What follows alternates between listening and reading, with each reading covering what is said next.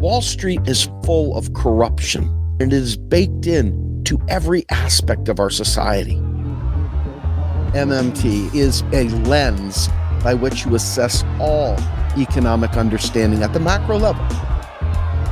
In the 1900s, Lenin was predicting global finance capital would do all the things it's doing today. This was written over 100 years ago. This is The Rogue Scholar with Steve Grumbine.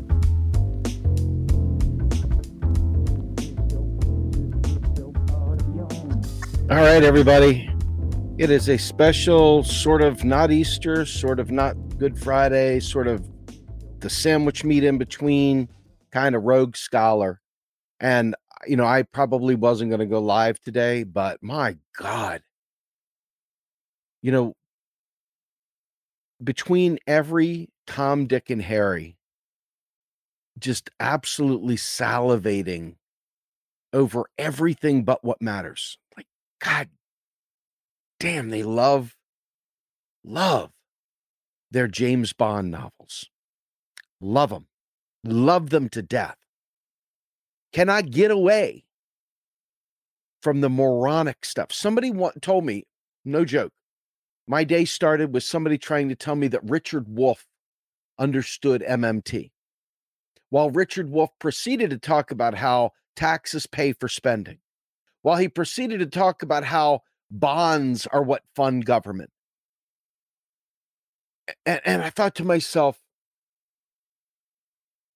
holy God, on this weekend, can you please hook me up with people that genuinely understand MMT? And I'm not talking about the OGs and all the other real, you know, the the absolute creators and developers of MMT. I'm talking about you folk, the rank and file folk. Give me some hope. Then I realized most of y'all are over there watching people talking nonsense on these other channels about inflation, about gold, about not knowing shit, but saying shit, talking, constantly talking, and acting like an authority on these subjects. I mean, it cracks me up that the same people that want us back on the gold standard because a dollar isn't backed by gold are worthlessly stroking the mule, buffing the helmet, loping the mule, over the idea of shitcoin, something that's not backed by anything. But we get to this inflation thing again, and I've talked about it so much, I almost feel like saying, screw it, let the world burn. Hence the background. It's a good weekend for the hell awaits background, right? But Jamie Galbraith finally got into the middle of it because people talking about the central bank raising interest rates to try and stave off inflation. Folks, interest rates hikes are creating new money to go upward. That's what interest rates do. There's a basic income for the wealthy. And who pays that interest? You and I when we take out loans. But James Galbraith went a step further. What he did was he took it out. Folks, I want you to know something. I love James Galbraith. you see, I am tired of the gentleman's club. I'm tired of the love fest that goes on. People are people are dying, and it's not a joke. And I'm so tired of everybody compartmentalizing, like, oh, isn't it great? Oh, oh, yeah, that inflation thing. Oh, yeah, that war thing. Oh, yeah, that that poverty thing. Oh, yeah, uh, yeah, that, that. And it's gotten to the point where when somebody like James Galbraith actually speaks truth and really, really doesn't fuck around, that's when you know who your tribe is. Because people literally dying doesn't equate to the fucking pinky out gentleman's club. It doesn't. And if you're not pissed, you know, ironically, Steven Hail sent me a message the other night, just to put this all in context, with a screenshot from his memories of when he came on years ago for the podcast Macro and Cheese, where we talked about 12 years, the IPCC report. And that was like, I don't know, 2017? It's 2022. It was five years ago. The podcast itself was released a couple years later because we used one of my prior, uh, just regular real progressives interviews as the podcast. But he looked at me, you know, in the message and said, Steve, wow. He goes, We said 12 years, X number of years ago, and it's only gotten worse. It's only gotten worse.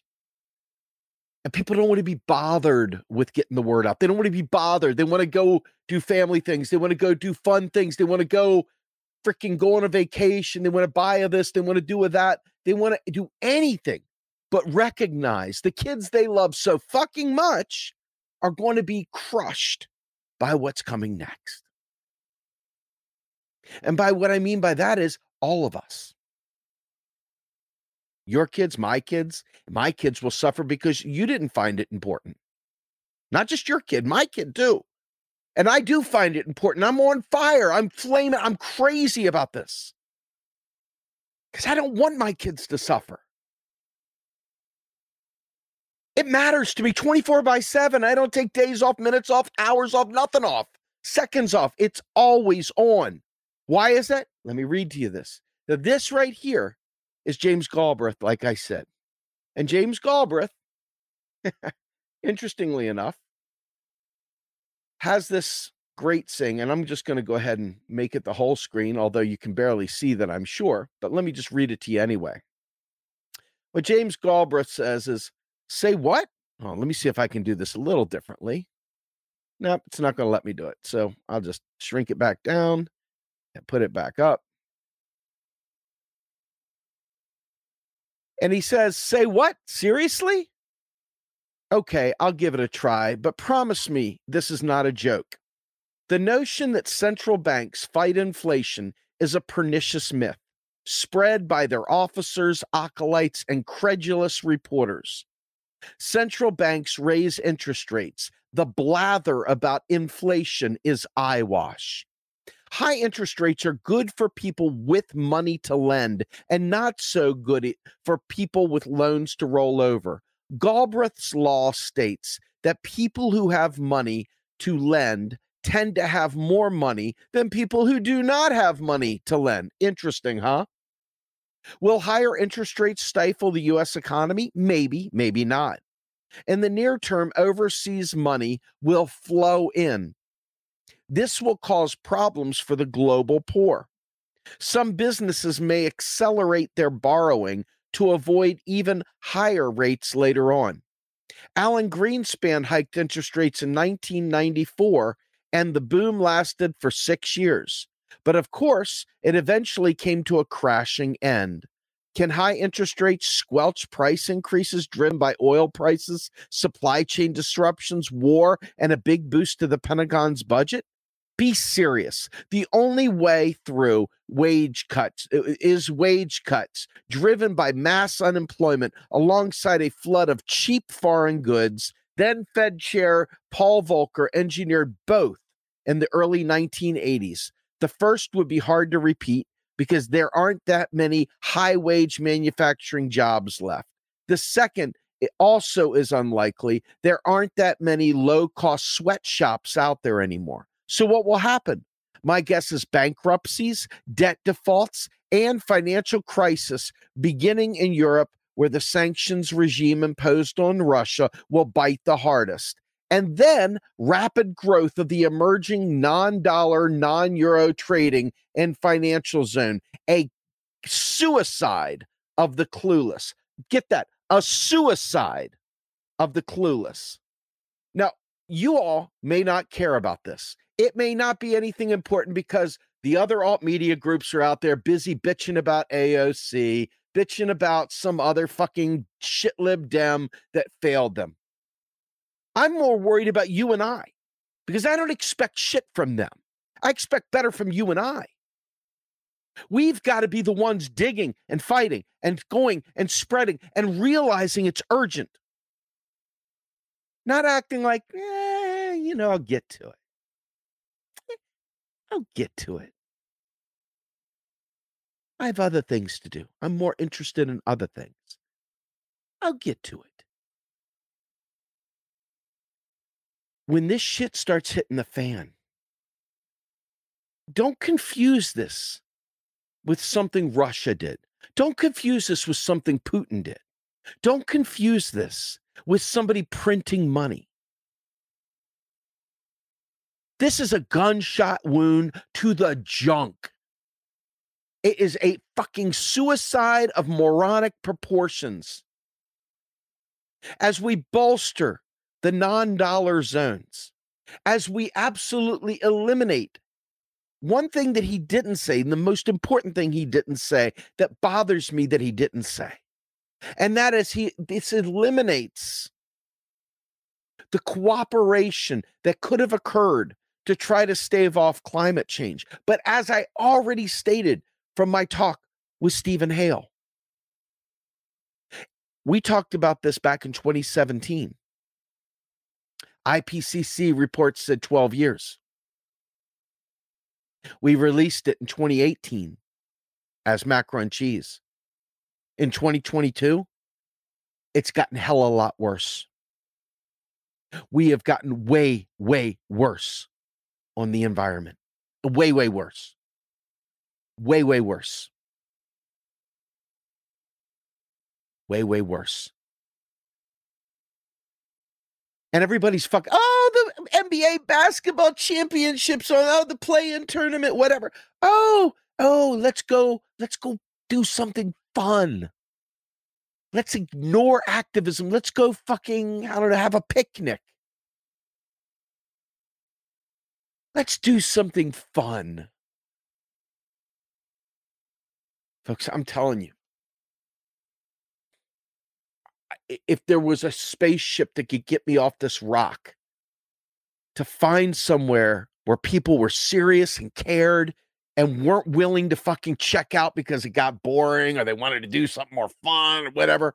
God damn it, I'd be on the first flight off this rock. It wouldn't take me a second, man. I would be gone. we're on the Titanic and people are busy playing blackjack while the fucking ship breaks in half. Ah, you know, it'll be okay. The rich are over there on the boats going away, but all of us poors, we're in there fucking acting like it's no big deal.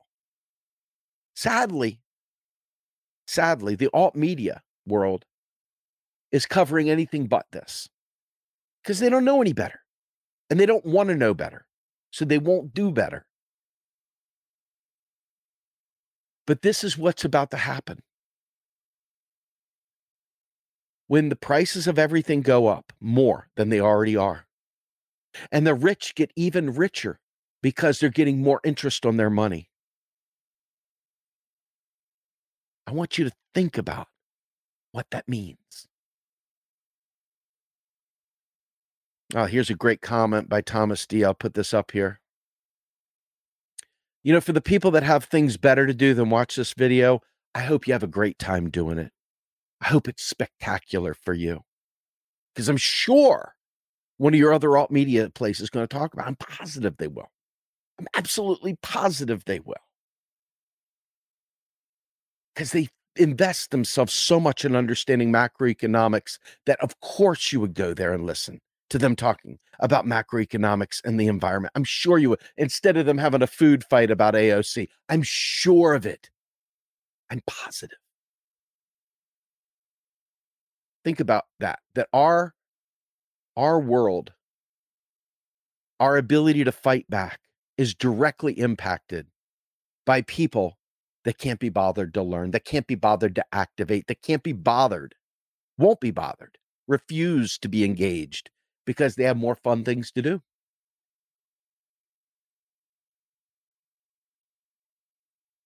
Folks, it doesn't have to be this way. That's the thing. If it did, if, if it had to be this way, I, I'd almost accept it. I mean, if you can't do anything about it, you can't do anything about it. But we can. And we're not will. We're going to go ahead and we'll have all kinds of marches. Everybody will start a Substack. It'll be desperate times to hear them opine in some video. Everybody's got a microphone, so they're now all podcasters, and everybody's got the noise quotient so high, and they're saying nothing. They're saying absolutely nothing. Inflation, just so we're on the same page, is 100% an oligarch game of price gouging. Yes, there were supply chain issues for sure. Yes, there were other problems going on for sure. Yes, Russia and Ukraine is happening. But again, in the United States in particular, we got like 3%, 3% of our fuel from Russia. So it's it's not a real thing. It's not a real thing.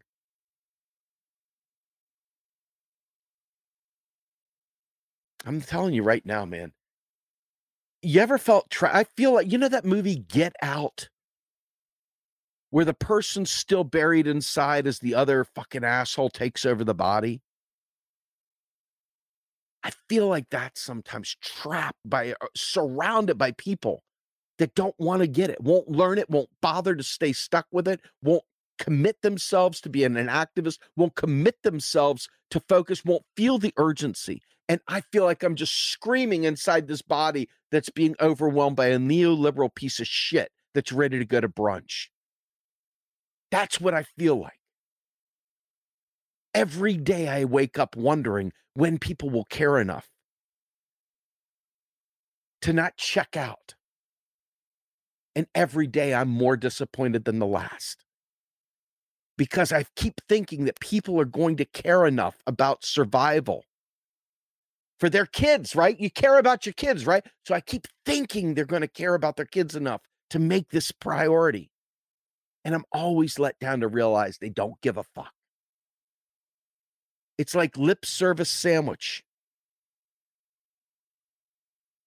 But right now, we are literally being run by the most decrepit, stupid, idiot people.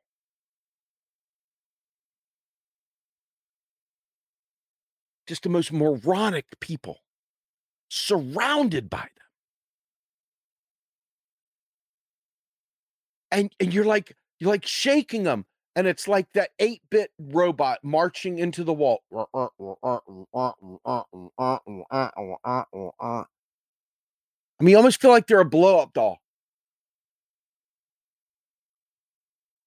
What the fuck? I don't even know what to do. I mean, I literally feel trapped and it's got me insane. I can't stand being this trapped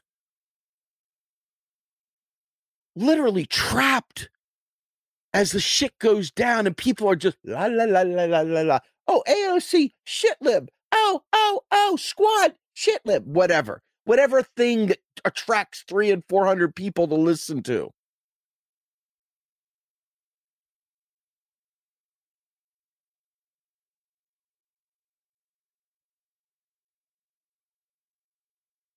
You know, the next bit will be somehow or another it's the Rothschilds because dumb people don't have anything better to do than go full anti-Semitic. That's their that's their go-to move. Yeah, need to meditate, man. You know what? You meditate right on the back of that Titanic, brother. Here, let's go ahead and all meditate together. Let's all meditate. I don't know what to do.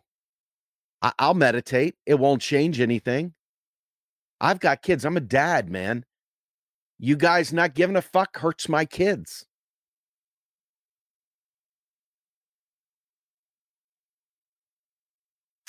Hurts my kids.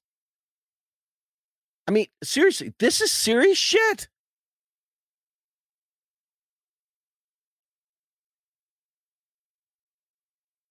I don't know what to do. I really don't. I genuinely don't know what to do. I, I mean, I, I, could go live a hundred times a day. I could go run around, chase people on Twitter.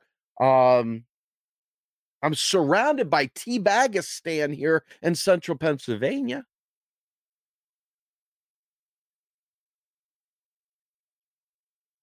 I don't know what to do. Yeah, no, no, I do. Hey, for real, all joking aside, you're right. You know, I, I don't drink anymore, and there's a reason I don't drink anymore. It's because a sober mind is required to deal with the shit that's going on and absolutely must deal with meditation. There's no question about it. But I want you all to feel the urgency. I don't want you to be sleeping at the wheel. I don't want you talking to your kids as if this is just nothing. I'm tired of my mom, your mom, your grandmother, everybody else having a stronger opinion of nothingness than we do of somethingness. I, this is fucking important, guys. Inflation, when people are making $33 billion in profit, profit, that's here's the cost of goods sold, everything above is profit. 33 billion above the margin. And they're going to raise prices by 5% to pay for fuel and for inflation. What? Who is getting the money from inflation, folks? Who is getting the money from increased interest rates, folks? Every time you spend a dollar, it goes up. It's got a natural helium effect. It goes up, up, up, up, up, up, up, up, up, and it lands up here somewhere in the fire sector and it goes through the maze of being invested in bullshit. Maybe it's crypto for some loser. I don't know. I don't know. I really don't know. But I can tell you right now the average rank and file activist doesn't have a clue about this stuff. They think that raising interest rates will stop inflation. Because after all, that's what Volcker did, right? After all, that's what Milton Friedman suggested doing is raising interest rates, making money so expensive that nobody wants to buy anything. The only difference is, is that people still have to do things. They don't make enough money because wages haven't kept up.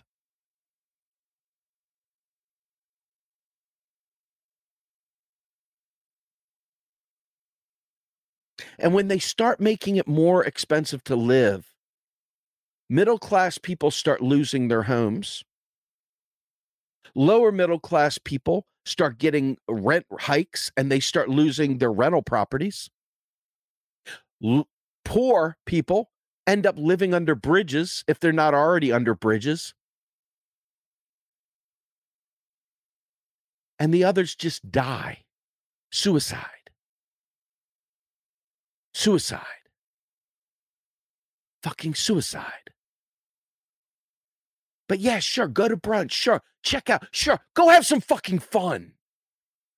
Go have some fun. Focus on buying a Tesla. Check out your 401k, please.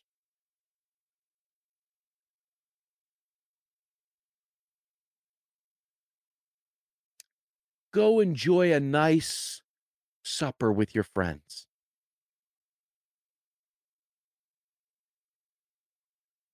Allow your wives and your husbands that don't give a shit about this to squelch you from talking about it. By all means.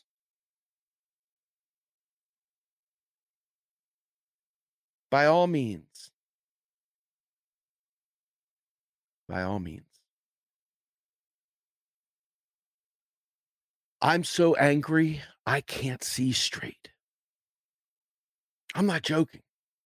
Folks, the government creates the money, period. It doesn't require bond sales to finance the government. It sells bonds because the rich want to keep their money growing to keep up with inflation. So they earn an interest on that money. And all those bonds are what do you get? How do you get a bond? Think about it.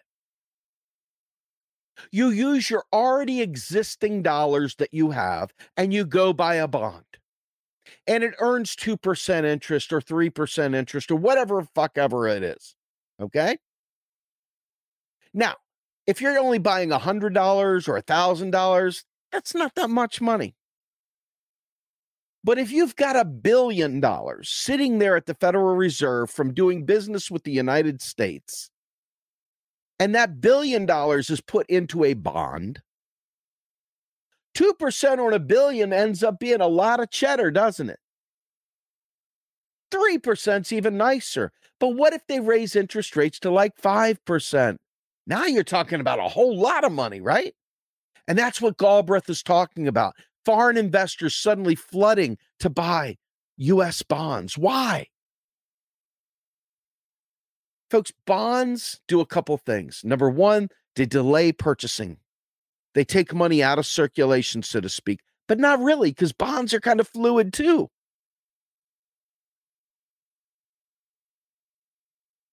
So all this is is a massive transfer of wealth to the wealthy already, the already wealthy.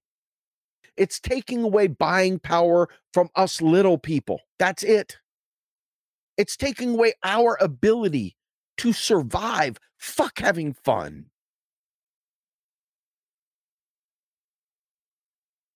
Just to survive, to eat, to get to and from a job. But yeah, sure, why not? Let's go ahead and talk about a food fight about some other, you know, alt media group or some, oh, the shit libs this, the shit libs that. Yeah, let's do that instead.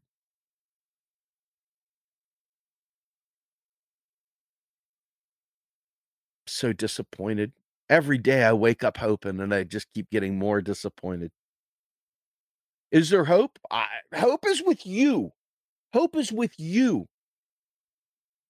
It's not with somebody else. Hope is with you. You have got to care enough about this to carry it on, to carry the message on, to learn, to take time to invest in learning this. Because we don't have a lot of time, folks. Oh, here's a great comment by Mr. Fabian. Remember, US treasuries are only sold for US dollars. That's right. You can't buy treasuries with anything other than US dollars. And pre- previously spent into the economy, congressional appropriations. Now, I want you to know something. And this makes me really sad. I told you in the beginning that Richard Wolff had one of these. Well, I didn't tell you all this part, but I'll tell you it now. He put out a Q&A video on federal finance. In fact, let me see if I can find it. I don't really want to show this. I'm embarrassed. I'm ashamed because so many people listen to this crap and it just seems like why? Why why in the world would you do that? And I can't answer the question. I really can't. I'm going to try and pull it up. And I think it was uh see if I can find it real quick. He just did it the other day. It's so gross. But I think it was called answering questions or something like that. Oh, where are you, Richard Wolff? And we're going to call this um see if it shows it. Here it is. Here it is.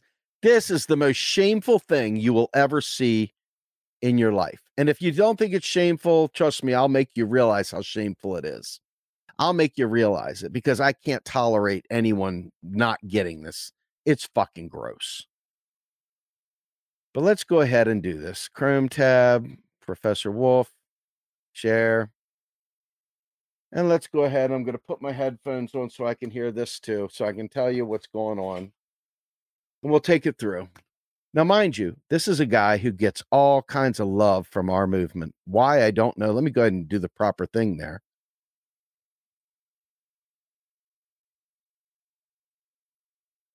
This is Richard Wolff from Democracy at Work responding to another Ask Prof Wolff question from our Patreon community. But in fact, today I'm going to respond to two questions that overlap, and so allow me, in a way, to respond to more than one at a time, uh, which I would like to do when it's possible. So let me begin by thanking Nancy Schwartz, who sent in one of these two questions, and Michael Tansey, who sent in the other. Both of these questions go to government finance. In other words, what is this exactly uh, go, what is going on, we might say, when the government borrows money? Why does it do it? What are the consequences? What alternatives are there? and of course, this is an urgent question because in our times right now, governments are borrowing more money than we have ever seen. Uh, okay, first things first, folks. Let, let's just start there before we get any further. Half of you, maybe three quarters of you, think Richard Wolff is like some genius. Oh my God, Richard Wolff. Now, I am a Marxist Leninist, freaking lefty. I, I mean, I, I'm big on central planning, even. I mean, we're talking about I am literally a guy who would everything but his uh, everything that Richard Wolff says other than federal finance. I probably agree with him on. I, I mean, Seriously. But this guy will not get out of his own way. He is a microeconomist. Understand this microeconomist versus macro.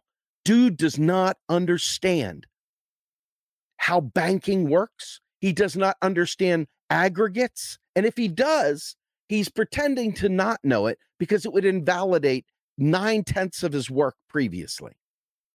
That's the problem with this stuff once you've committed to a track and you're an academic and you go by doctor or professor and you've written books, you've got a body of work to defend. Even if it's fucked up and wrong, you'll double down, triple down, quadruple down. Why is that? I don't know. I guess it's self preservation, but it's disinformation. It's disinformation. But let's go ahead and let Tricky Dick go back here because I'm so disgusted. Because see, here's let me tell you what we do know. What we do know is people that work with him, that were doing podcasts with him, that were MMTers, explained to him how federal finance works.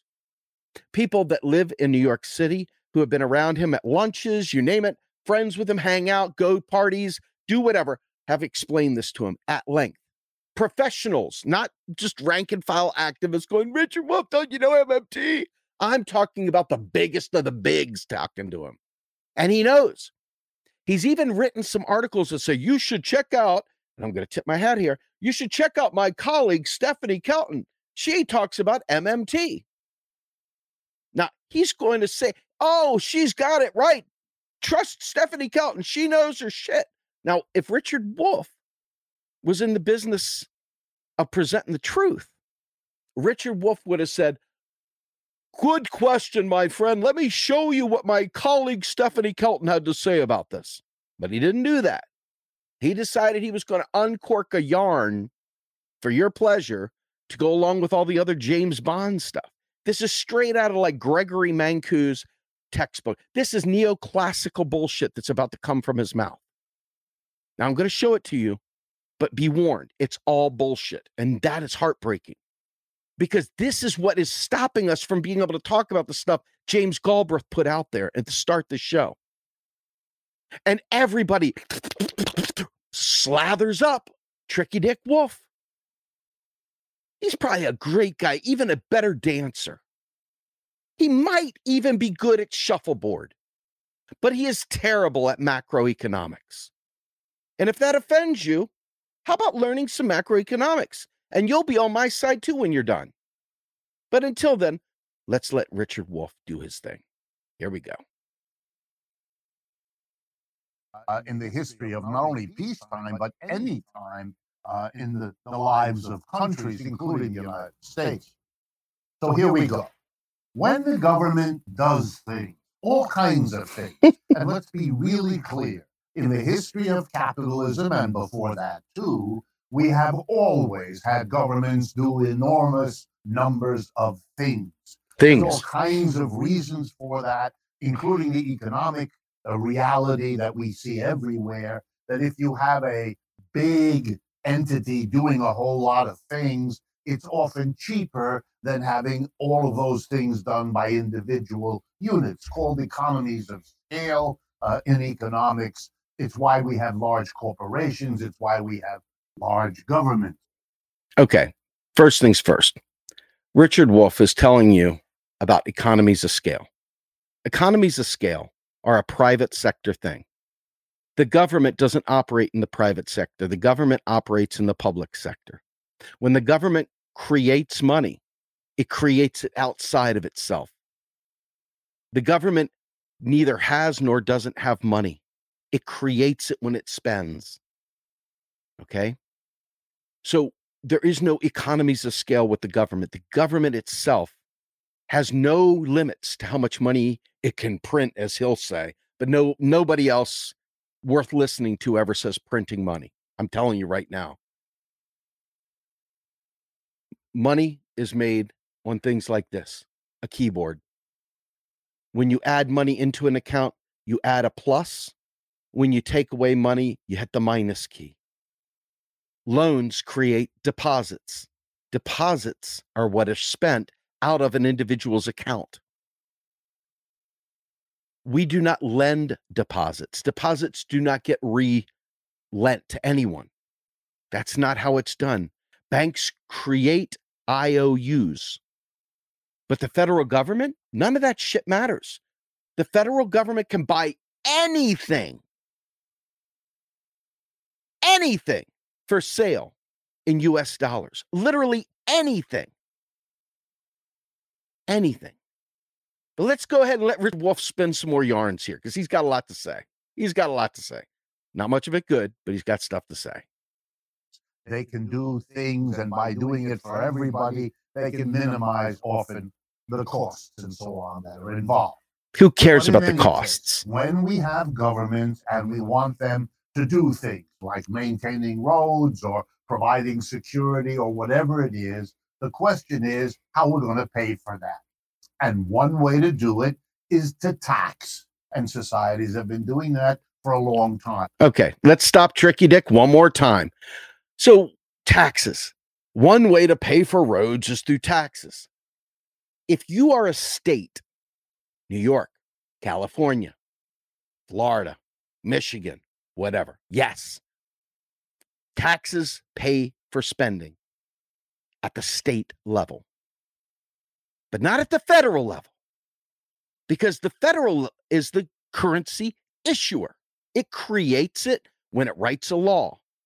It creates it when it creates an automatic stabilizer like something like welfare or food stamps or any of these things that inject money into the economy to pay for those items.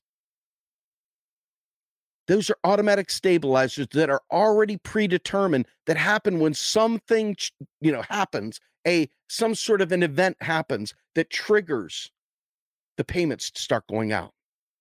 That's the federal government, and it's all new money. Not one penny of that is a tax dollar. Richard Wolff is wrong. But yet his sycophants run around shouting and waving and say, No, you're wrong, Steve. You're wrong. Richard Wolff said. No, you're wrong. No, I'm not. And I'm not even a PhD economist, but damn it, I could do the fucking moonwalk around this cat when it comes to macro. So, anyway, let's keep going. Let's let Richard dig a little deeper so you guys can be further misinformed. But swear to God, you heard it from the Lord Himself, because that's what people treat this guy as. And I, like I said, he may be a great grandfather, he might be a decent archer, he might even be a pretty good pool player. I bet you he can do a mean swan dive, but he can't do macroeconomics. Cannot do macroeconomics. And if you don't understand that, let's listen some more and let's let Richard tell us the way it goes. Here's Richard again. We take money from individuals, from institutions, from corporations, from businesses. We bring it all together, give it to the government so it can pay the people and the input costs for providing the services we want. And that's the end of that. Listen, folks, Jesus Christ on a half shell. That's the end of the story. That's the end of the story right there. We tax them and then we spend them. The end of the story. We sell bonds, we create money. That's the end of the story. Dude, that is like less than 099 macro pathetic. That is less than 099 classes. That's the remedial classes. That's the I don't know my ass from my elbow level of economics. But more people will say, Hey, Richard Wolff, why don't you come on to our alt media program so you could explain modern monetary theory? Because you, sir, are a good man.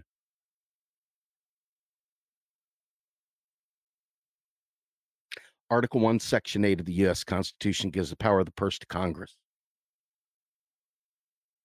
Article 1, Section 8.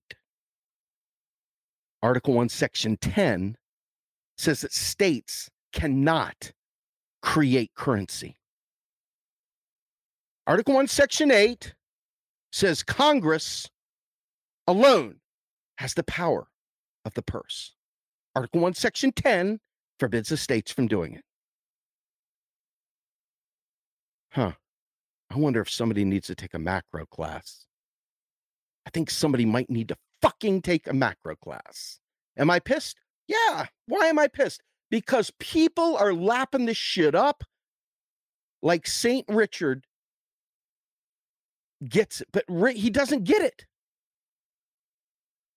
And here's the thing. Okay, here we go. Let, let's go ahead and do this. Let's go ahead and do this. I'm gonna I'm gonna drop Bruce down a peg.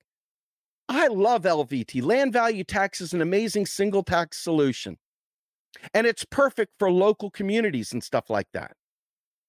It's an absolutely splendiferous way to prevent the rentier class from just squatting on land, keeping it unproductive, etc. It's an amazing tax.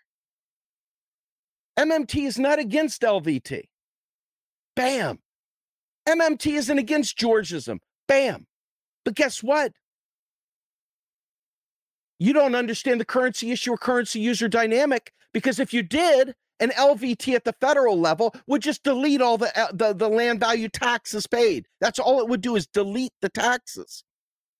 At the state level, it's funding the government, funding the fucking police that are currently being funded by fines, fees, and penalties on the poor.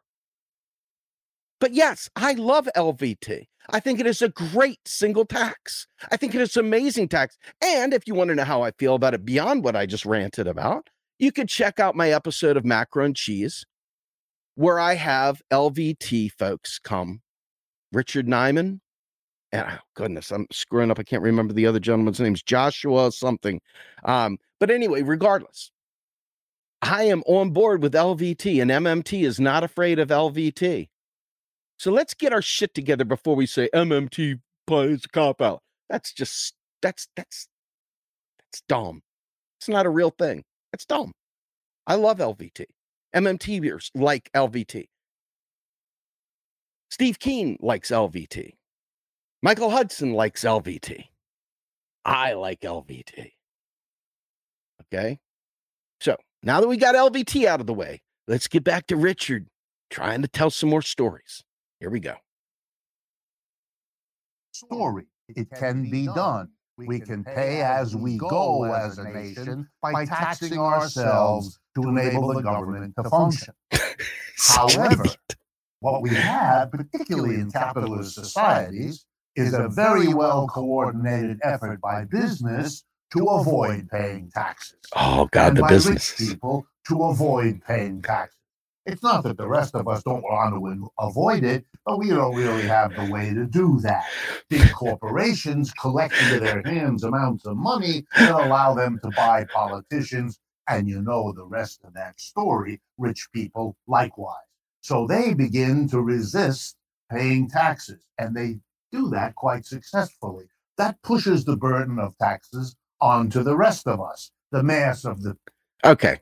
All right. D- guys, are you not embarrassed yet by this?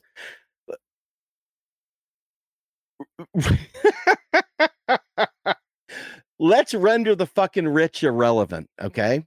But the fact is, is that he does get a lot of things right there. This is why I told you there is the political space, a lot of the political space. Richard and I are simpatico.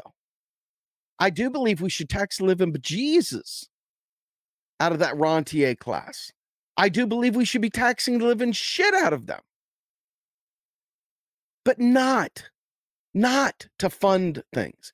And definitely not regular people. See, what's what what Richard's doing here. And for all you who don't understand and you want to defend Richard, because after all, a PhD doctor fighting against an activist in a YouTube channel, he definitely needs to be protected. He needs to be protected. You go out there and be a white knight and protect Richard. You can do it. Go protect him. Go ahead and punch down, right? Ah. Except I'm smarter than him in this case. On when it comes to macro, when it comes to aggregates. Either that or he's poing us. It's a total Poe job. He's either fucking like punking us, you're like looking around for the hidden camera, because there's no way this man could be saying this if he understood MMT or if he understood his colleague, Stephanie Kelton, and all the rest of the stuff. If he understood, he wouldn't say this. See, Richard's still living in a world of the gold standard. Richard's still living in a world that doesn't exist anymore. And he's purveying things that he was taught and doesn't want to let go of. He's got a death grip on shit that's ancient, that doesn't exist, that's not real. A tax, what we call a Pigovian tax, is a sin tax. It doesn't pay for anything. No federal tax pays for anything. Federal taxes drive the need for currency. See, this is what happened to the Confederacy. The Confederacy could not enforce a tax. It could not enforce an obligation payable in their currency. And because it could not do that, the Confederacy went into hyperinflation. Had nothing to do with printing money. Don't be a loser. Had nothing to do with any of that. Had to do with the fact that they could not enforce a tax. And by not being able to enforce a tax, they were unable to stave off a tax against their Confederate dollar. Okay.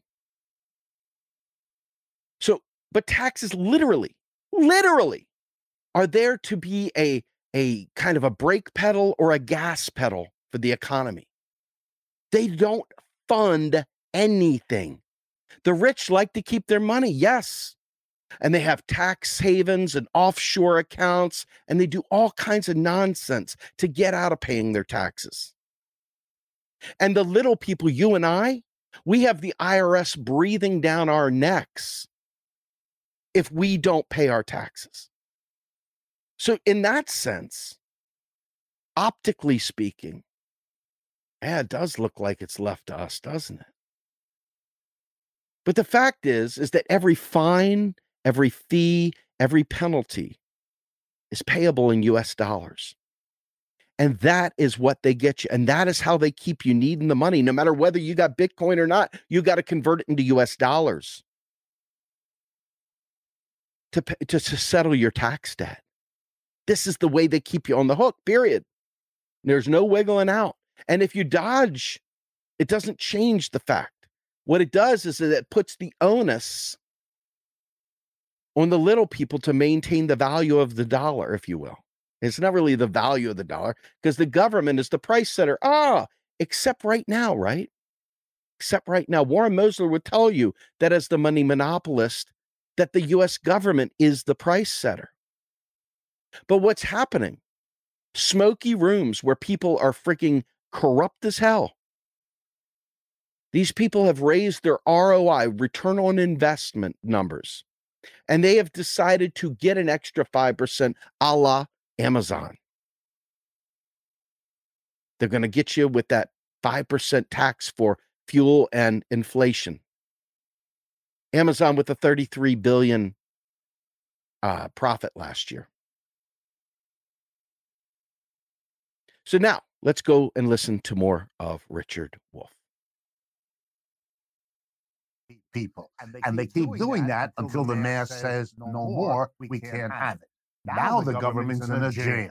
Everybody wants the services it provides, businesses, workers, and so on, but nobody can pay for what it now costs. And what happens is the politicians solve that problem by borrowing. Okay.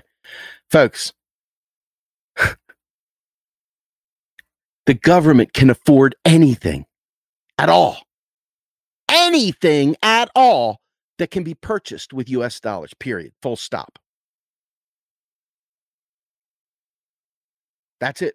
Everything else he says is a lie. This is the lie, the scarcity narrative that the bad guys, the Republicans tell you, that the libertarians believe, that the dumb fuck corporate Dems believe. Yeah, the only thing wrong with socialism is eventually you run out of other people's money. Now the government's going to have to borrow from private banks or something. What a fucking stooge. What a fucking moron. There. I mean, what a fucking bozo. Great comment, Thomas D. Appreciate this. This is the stuff that we need to be understanding more and more and more of. I mean, this is so ridiculous. After a little while, you should be like so embarrassed. You should be so embarrassed that you allow this guy to keep talking macroeconomics. Tell him, hey, dude, I love you when you talk about co ops. But shut your mouth when it comes to macro. You don't know your ass from your elbow. So let's listen to more of this insanity. They don't tax the rich. They don't tax the rest of us as much as they might need to to perform their function. Hold on. To perform their functions. Dude, do you realize King Richard had just told you this? God, you all people watch this guy like he's ah, what the fuck?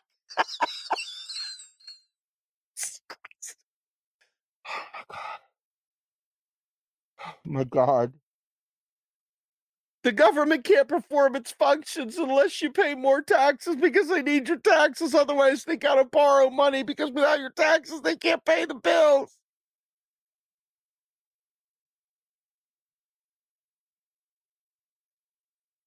Do you have any idea how Richard Wolff here? Let's put his face up there because I love this place where I stopped it. Look at him. Me, myself, and I. Anyway, this is Richard Wolff. telling you the government can't function without your tax because after all it'll go bankrupt. It can't pay its bills. Now it's got to run out and borrow money. Folks the law states that you got to sell bonds to offset spending. Why do you sell bonds to offset spending?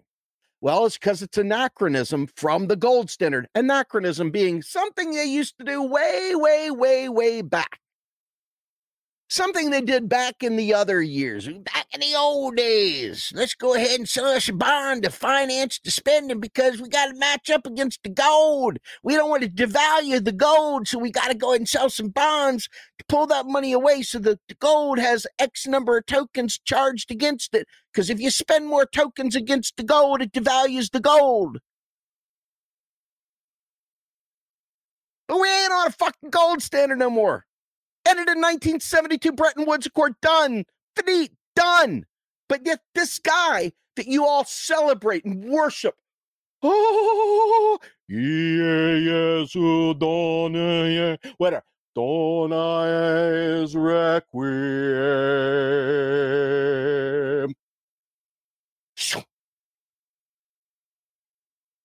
I mean, this is the guy that you guys celebrate. What the fuck?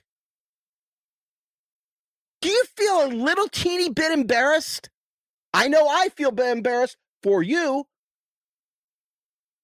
He's telling you, I, I, I mean, here, I'm going to back it up just a little bit more so you can hear it one more time. And please try not to throw up your pre Easter dinner. Is the politicians solve that problem by borrowing. They don't tax the rich. They don't tax the rest Let's do it again. Pay for what it now costs. Let's do a little What bit further happens back. Or we can't have it. Now the government's in a jam.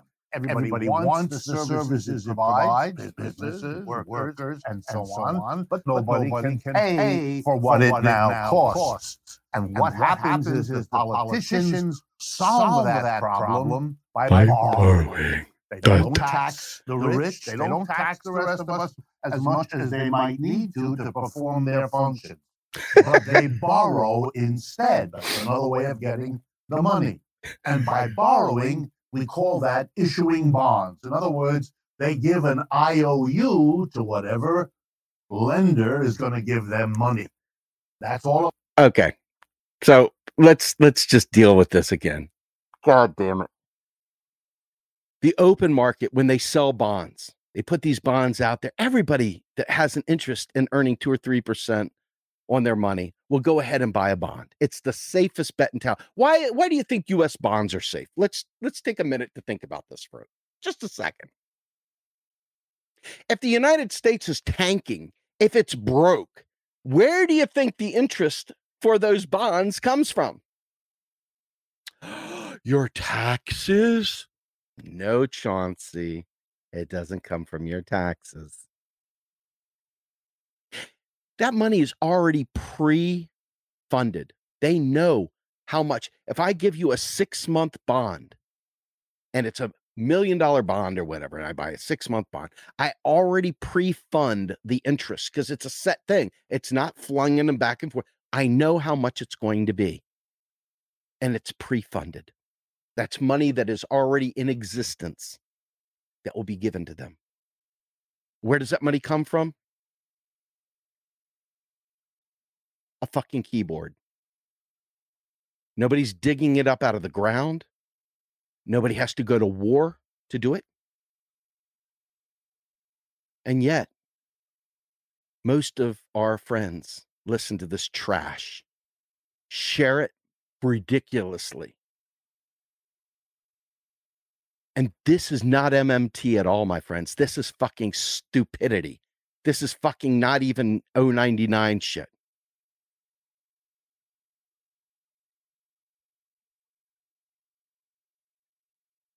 Yeah, here.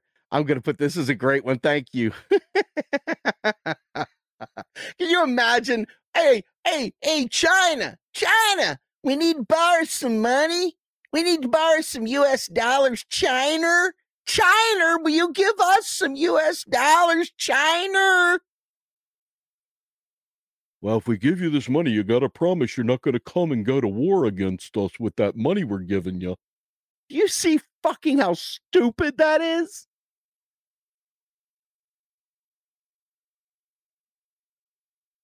For anybody that wants to know about the rubles, the gold, and all that shit, I did not only a rogue scholar on it. Check our list out. You'll see it. It's uh was a gold ruble or uh, oil golden rubles. Oh my. Okay. Is what I think I titled it because I'm so sad that our people are led by the nose by libertarian thinkers. So disgusted by the fucking Bitcoin people running around spreading fucking economic illiteracy. You cannot debase a fucking fiat currency that's not pegged to a fucking commodity. You cannot debase it. Again, I got a pool of gold. Let's say it's a pizza pie. Is a pizza pie is a good pizza. Okay. I cut the piece of pie in eight slices. Eight slices. Each slice, if I say the piece of pie is worth $10 or $8, let's keep it simple, smiley. It's worth $8. But then I go ahead and cut it into 16 slices. Well, you know, each slice, if you make it a dollar a slice, you're getting a whole lot less. And that right there is debasing and devaluing. If you're a cocaine dealer and you get your first bit from the man, the man, he's like, here it is, brother, 100% pure. And you're like, okay, man, now I got to deal it. How do I make money off this? Oh, hey, dude, you got any of that aspirin or something else to cut this shit with the baking powder to cut it with? Let's go ahead and cut this fucking Coke up. So now all of a sudden they debase the Coke and they they stamp it down with some fucking cut. That's debasing. We aren't on a gold standard. We're not back to a commodity. You can't debase a free floating fiat currency.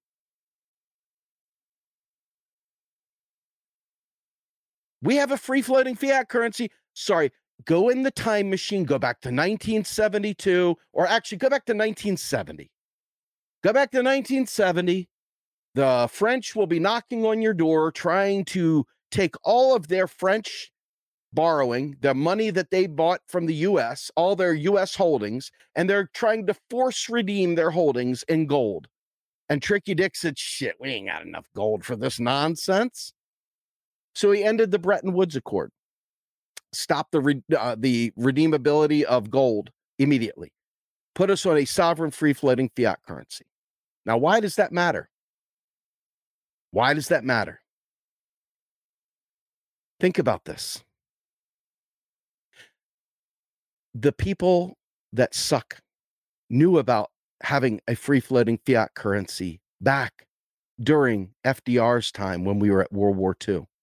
They understood the full power, the full faith and credit of the United States by removing the gold standard to ramp up the military machine, to ramp up production of tanks and planes and boats and bullets and guns. They know this stuff. They weren't telling them anything different. They knew this stuff. But you and I, we bought bonds. We bought war, bought war bonds. So we thought for sure that our money was funding the war effort. All it was doing was being taken out of circulation to delay purchasing power because every single factory during World War II was gunning for, no pun intended, the war machine. It was ramped up. Every man, woman, and child was either fighting in the war or working in the factories. And these people had money, they were earning an income. But there was nothing to buy because everything was being put to the war machine. So they had to find a way to stop inflation. The only way to stop that kind of inflation where there's not enough of the real goods and services available that people need and demand. And that scarcity would have been a demand pull. It would have literally jacked up prices. So they decided to sell war bonds to take the heat off the economy. But it didn't fund the fucking war effort. It just stopped people from buying things during a time where we needed their focus to be on the war machine because we didn't have enough real resources for them to buy. But it had nothing to do with funding. Sorry, Richard Wolff. So let's get back to old Tricky Dick here. Let's let him finish this garbage off. And forgive me. What a government bond is. It's the same thing as government borrowing. It's just the form in which that borrowing is done. You literally, if you lend to the government, get a piece of paper where the government promises to pay you back at a certain point and to give you interest payments between now and when they pay you back. It's an I. Folks, he's trying to tell you that the government uses that money because it doesn't have money. It's going broke and it really needs your money. And that's why they sell these bonds because it uses those bonds to fund government. Now, I want you to think about how stupid this is. I'm going to use Warren Mosler's money story governments wanted to be able to fund a functioning army. Actually, this may be a combination of Warren's story and my version of the story, but fuck it, it's the same thing. Close enough.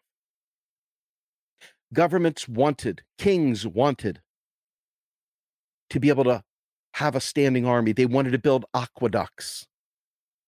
Caesar wanted to build all these different monuments, all these different, the Colosseum, he needed to fund the army across abroad, right? Right. He needed to fund it. So what did he do? Well, he went ahead and minted coins with his mugshot on it, right? But before we get there, here, sir, here's a piece of gold. Here you go. Will you go ahead and build me a road? Guy's looking at the gold and he's like, nah, man, I'm good. I think I'm going to go fishing. I think I'm going to go ahead and dig up some potatoes in my yard. I think I'm going to bang my old lady. I think I'm going to play with the kids. Ah, I see your point there.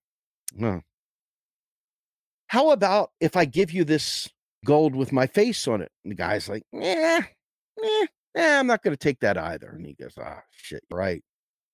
Ah, I got an idea. How about if I put a 10 gold coin tax on your hut? Will you do it now? He's like, well, shit. How do I how do I get that money? How do I get the money to pay the tax? He's like, yeah, yeah, here we go. I need you to build this road. I need you to build an aqueduct. Guy's like, okay, just give me the 10 coins to pay the tax on my house, to keep my house. You see? That's the money story. That's how it works. He the king didn't run around going, oh shit, I don't have enough tax dollars. I, I just I just don't have enough tax dollars. What whatever am I gonna do? No tax dollars. No road for you, man. No tax dollars.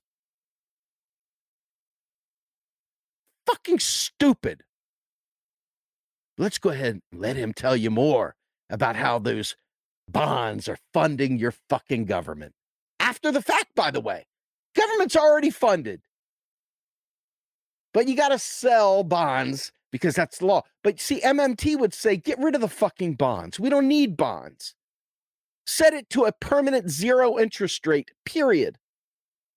Because bonds defend a positive interest rate. And if you think, again, back to James Galbraith's stuff that we talked about a little bit ago, you know damn well that raising interest rates doesn't stop inflation. That's not what happens. It literally, it's backwards. It literally creates inflation.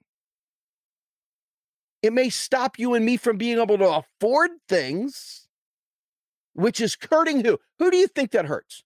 Do you think that hurts the rich? Are they suffering? Fuck no. This is disciplining the poors once again. And it's a policy choice. It's not necessity. It's a policy choice. Oh, Richard Wolff. here, let's let's show this face. I love this face. This is perfect. This is the face you make. This is the O face. O, O, O. When you don't know, no, no, what the fuck you're talking about. This is the O face. Let's go ahead and let Richard talk some more. It's crazy shit coming out of his mouth. Owe you like any other. Now here comes the politics of it all. Who lends to the government? The answer is the mass of us Employees don't. The major lenders to the government of the United States, for example, are big corporations led by banks, big insurance companies, very well. This guy is a fucking ass crystal. Foreign government. That's basically it. The mass of the working class doesn't lend to the government. Oh, now let's understand what that means.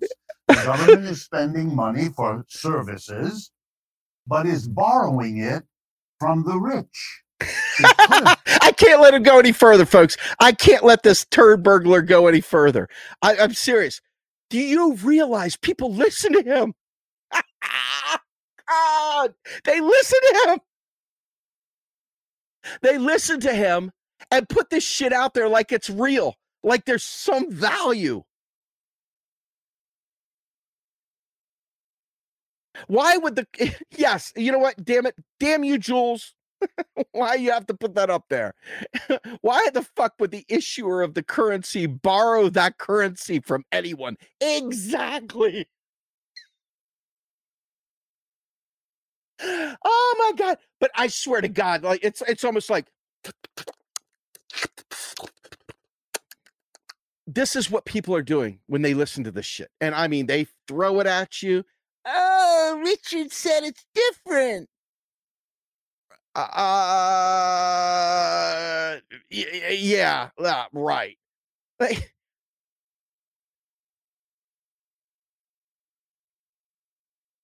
this is embarrassing that people listen to this shit. It's embarrassing. It's embarrassing. Taxed the rich. It could have taxed the corporations but they were politically powerful and got that stopped. So instead, they still give money to the government, but instead of a tax, they have arranged for government borrowing. The government comes to them and borrows the money it did not have the courage to tax.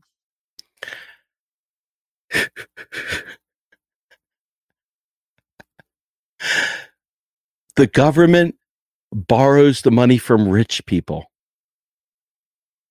and big corporations to be able to fund itself because it didn't have the courage to tax to pay for these things.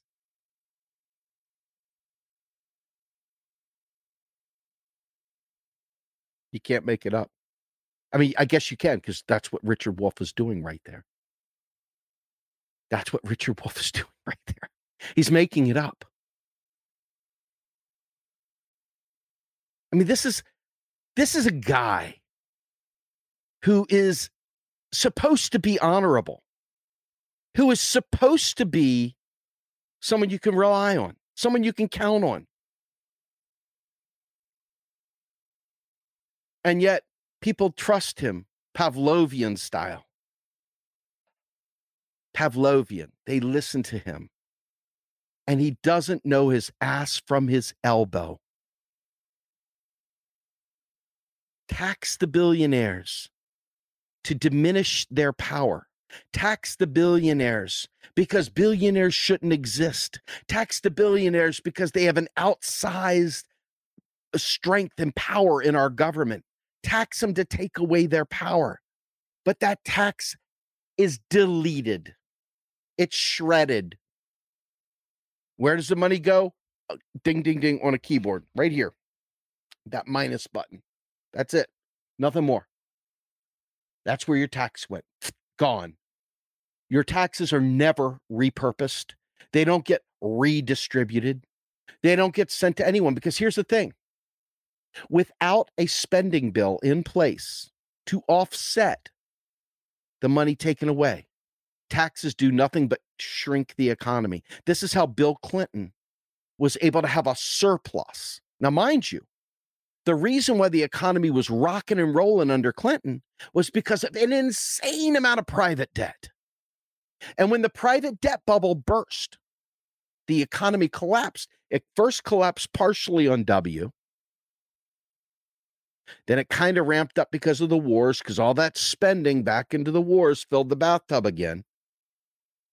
But then the collapse of the housing market and the fact that the government did nothing to stop it caused more bankruptcies and everything else. And it caused the entire economy to bottom out and they had to do all kinds of crazy shit. And then Obama comes in with a mealy mouth, less than a trillion dollar spending package that made it the most prolonged, shitty recession slash recovery known to mankind. Because of dick shits like Rich here, Richie, Richie Rich. Okay. Let's let Richard Wolff talk some more trash.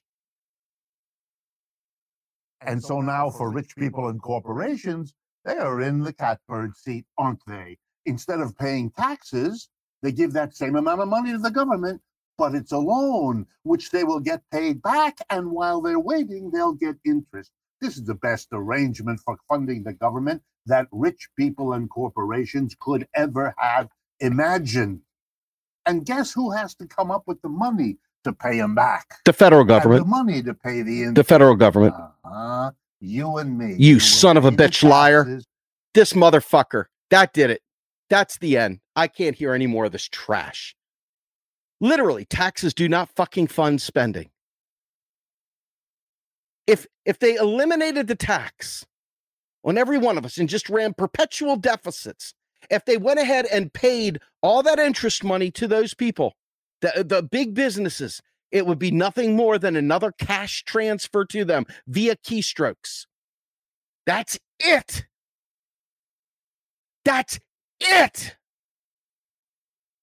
It never is passing it on to the grandchildren. It never is passing it on to you and I. It's never passing it on to the fucking taxpayer dollar. Now, let me show you something. I'm going to read a thing to you all because I'm so fucking sick of this bullshit showing up constantly.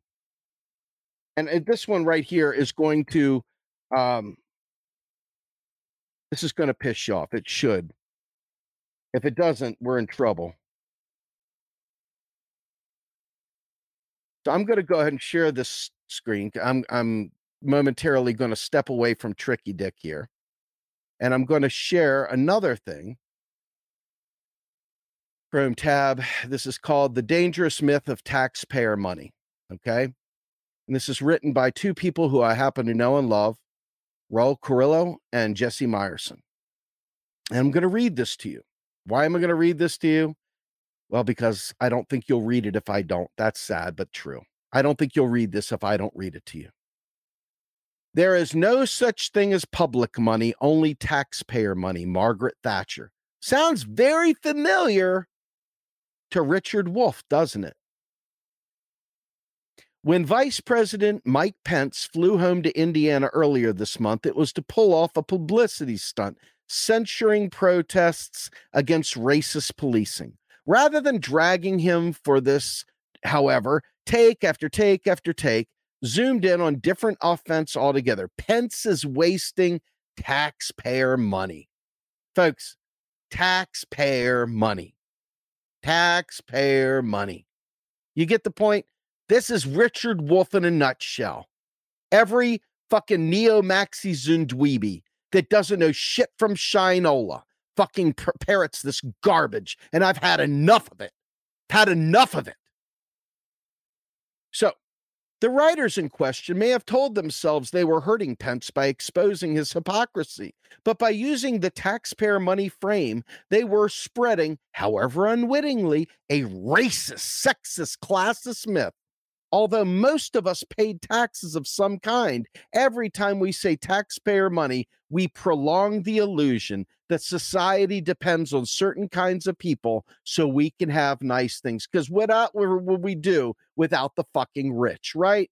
Right. Oh my God. This is Richard Wolff all the way. And you guys fucking suckle at his teeth. God damn it. Why? One quick exercise shows why. Picture a taxpayer. What does one look like? A homeless black trans teen? An immigrant day laborer waiting on the corner? A young mom trying to cobble together enough income to feed her family while languishing on the disability backlog? Unlikely. Let's be honest. We know what sort of people taxpayers are supposed to be, and they're not the ones who should be casting as the aggrieved parties. Calling public money taxpayer money implicitly affirms that taxation is theft. If the money is taxpayers by right, what business does the government have using it for healthcare, jobs, or clean water? If we're looking out for taxpayers and not the public as a whole, we are favoring wealthier groups over poorer ones, white people over black people, men over women, US born over immigrants, and so forth. We're hiding how the economic order relies not merely on the sacrifices of taxpayers, but on the contributions of debtors, tenants, workers, and countless other actors. We're perpetuating the politics behind the 1970s California taxpayer revolt the 1980s demonization of welfare queens, and the Make America Great Again movement faux populism that suggests the great majority rely on the wealthy rather than vice versa. Not only is the taxpayer money framing damaging, it doesn't reflect how public spending actually fucking works. Actually works. Let's see this.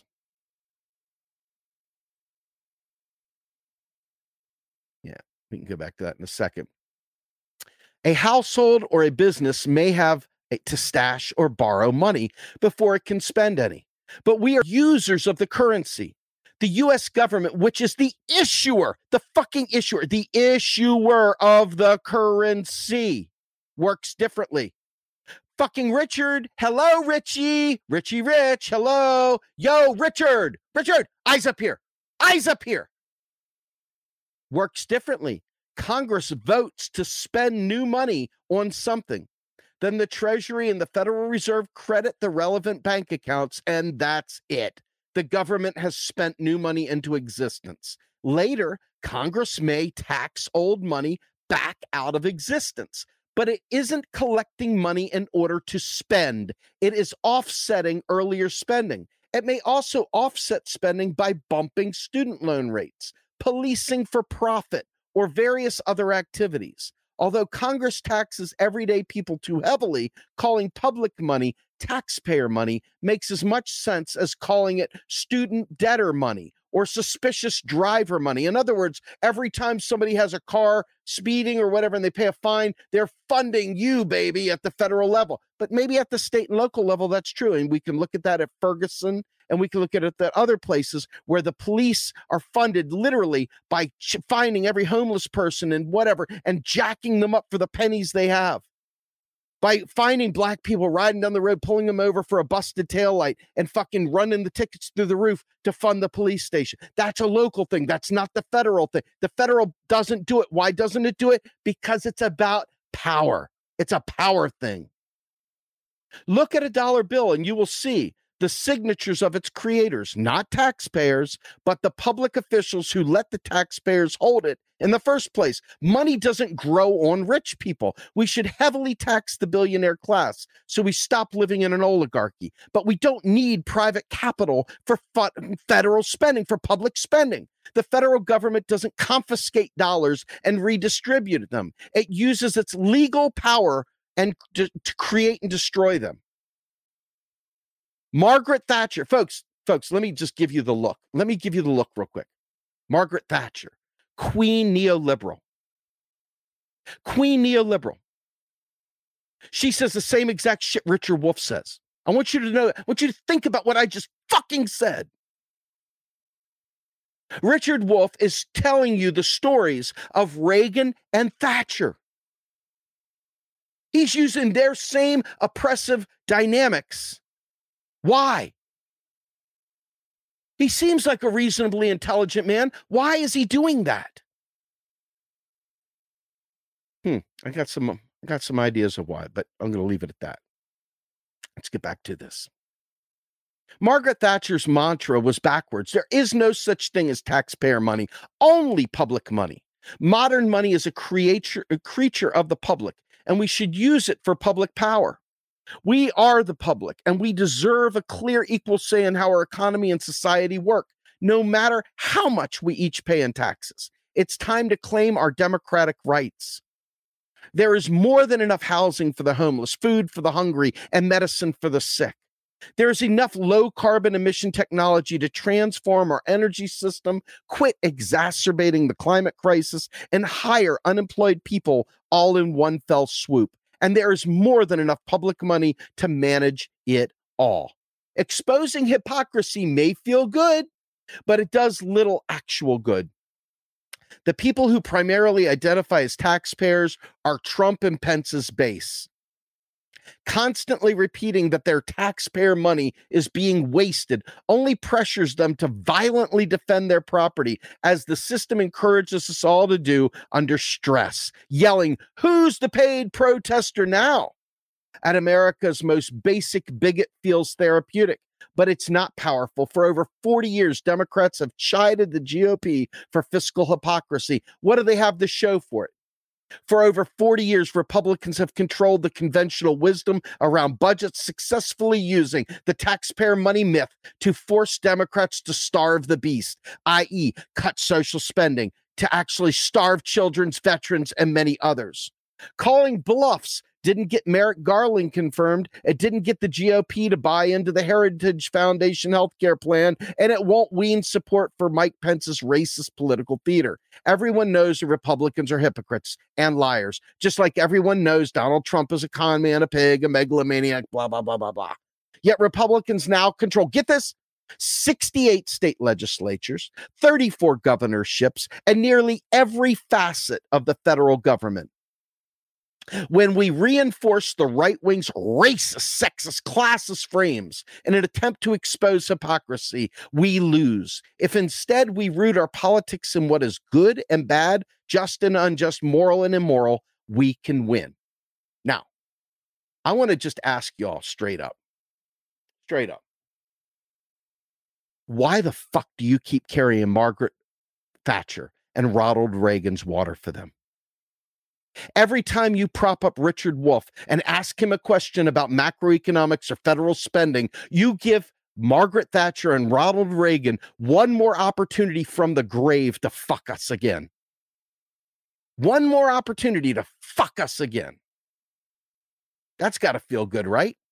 Well, let me take it a step further because unfortunately, when you think about this, and unfortunately, I think about it a lot, okay?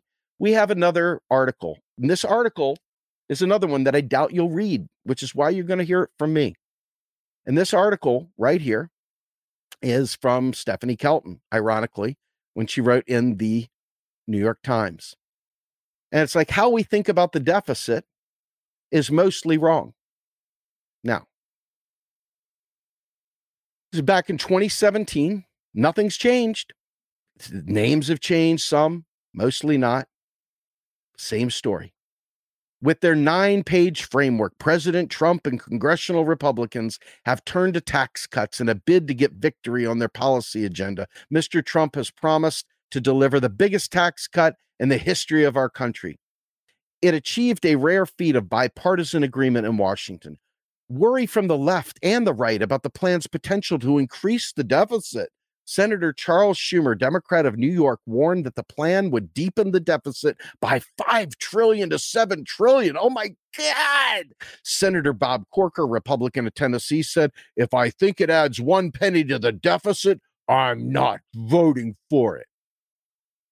Are the proposed tax cuts a huge giveaway to the rich? Most definitely. Will they, as advertised, create a booming economy with benefits that trickle down to everyone else? I don't think so. Mr. Trump's plan will widen the country's already dangerous wealth and income gaps. And because the gains go mostly to those at the very top, the tax cuts won't do much to promote broad based consumer spending or overall job growth.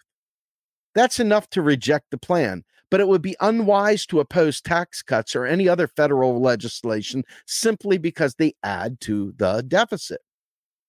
Pass the fucking capitalists paying for themselves there. Why? Because bigger deficits wouldn't wreck the nation's finances. Unfortunately, budgetary effects are the sun around which everything revolves in Washington. Should we invest a trillion dollars in our crumbling infrastructure, offer Medicare for all, or pass the biggest tax cut in the country's history? Propose any of those, and the first question on everyone's lips will be how are you going to pay for it? The reason is simple lawmakers are obsessed with avoiding an increase of the deficit. The impulse is so strong that it's almost Pavlovian. It's also holding us back. Politicians from both parties should stop using the deficit as a guide to public policy. Instead, they should be, be, advancing legislation aimed at raising the living standards and delivering the public investments in education, technology, and infrastructure that are critical for long term prosperity. Right now, anything ambitious requires a score from the Congressional Budget Office. A bad score, one that adds projected budget deficits, can easily doom good legislation because lawmakers are told that the math doesn't add up, and that's a problem. Because actually, the math always adds up. To see why we have to look beyond the government's balance sheet. Think of it this way government spending adds new money to the economy, and taxes take some of that money out again. You get that? Take it out of the economy. They don't get recirculated in the economy. Sorry, tricky Dick Wolff. It's a constant churning of pluses and minuses, and their minuses become our pluses. When the government spends more than it gets in taxes, a deficit is recorded on the government's books. But that's only half the story. A little double entry accounting bookkeeping paints the rest of the picture. Suppose the government spends $100 into the economy, but collects just 90 in taxes, leaving behind an extra $10 for someone to hold. That extra $10 gets recorded as a surplus on someone else's books. That means that the government's always minus 10 is always matched by a plus 10 in some other part of the economy. There is no mismatch and no problem with things adding up. Balance sheets must balance after all. The government's deficit is always mirrored by an equivalent surplus in another part of the economy. The problem is that policymakers are looking at this picture with one eye shut. They see the budget deficit, but they are missing the matching surplus on the other side. And since many Americans are missing it too, they end up applauding, worthlessly applauding, efforts to balance the budget, even though it would mean erasing the surplus in the private sector. In other words, you're in my fucking wallet. And because there is so much misunderstanding, Americans are vulnerable to nationalist scare tactics that warn of the perils of relying on foreigners to pay our bills. The truth is, there is no reason to worry about China or any other entity refusing to finance our deficits. In fact, we should think of our government spending as self-financing. Hold on, let me let me let me really capture that for you. Self fucking financing, since it pays its bills by sending new money into the economy. Why the fuck didn't Richard Wolff say that if he knows MMT? Eh, which means macroeconomics. Forget calling it MMT for a minute. Just substitute the word macroeconomics. Why is it that he doesn't know macroeconomics? Why is Richard Wolff not know this? He's been told it by Stephanie directly. Paul Sliker has told it to him directly. Rohan Grey has told it to him directly. Other people have told it to him directly. He knows it. But he falls back to this bullshit. And this is an unforced error. He just did this video we were showing yesterday or the day before we're not talking about some old video. This is current. This is what Richard's pumping out the fucking door. And you guys fucking allow him to do it without any pushback. And then you get mad at people for calling him out for being a charlatan. And he is a charlatan. When there's a deficit, some of that new money can be traded in for a government bond. You get that? The money that's in deficit can be used to purchase government bonds because you cannot buy government bonds with Chinese yuan. You cannot buy it with Japanese yen. You cannot buy it with British pounds. You cannot buy it with euros. You cannot buy it with Australian dollars. You cannot buy it with Canadian dollars. You can only buy US government bonds with US dollars. Why is that? Because of the purpose of the bond to begin with. It's to take money out of the economy.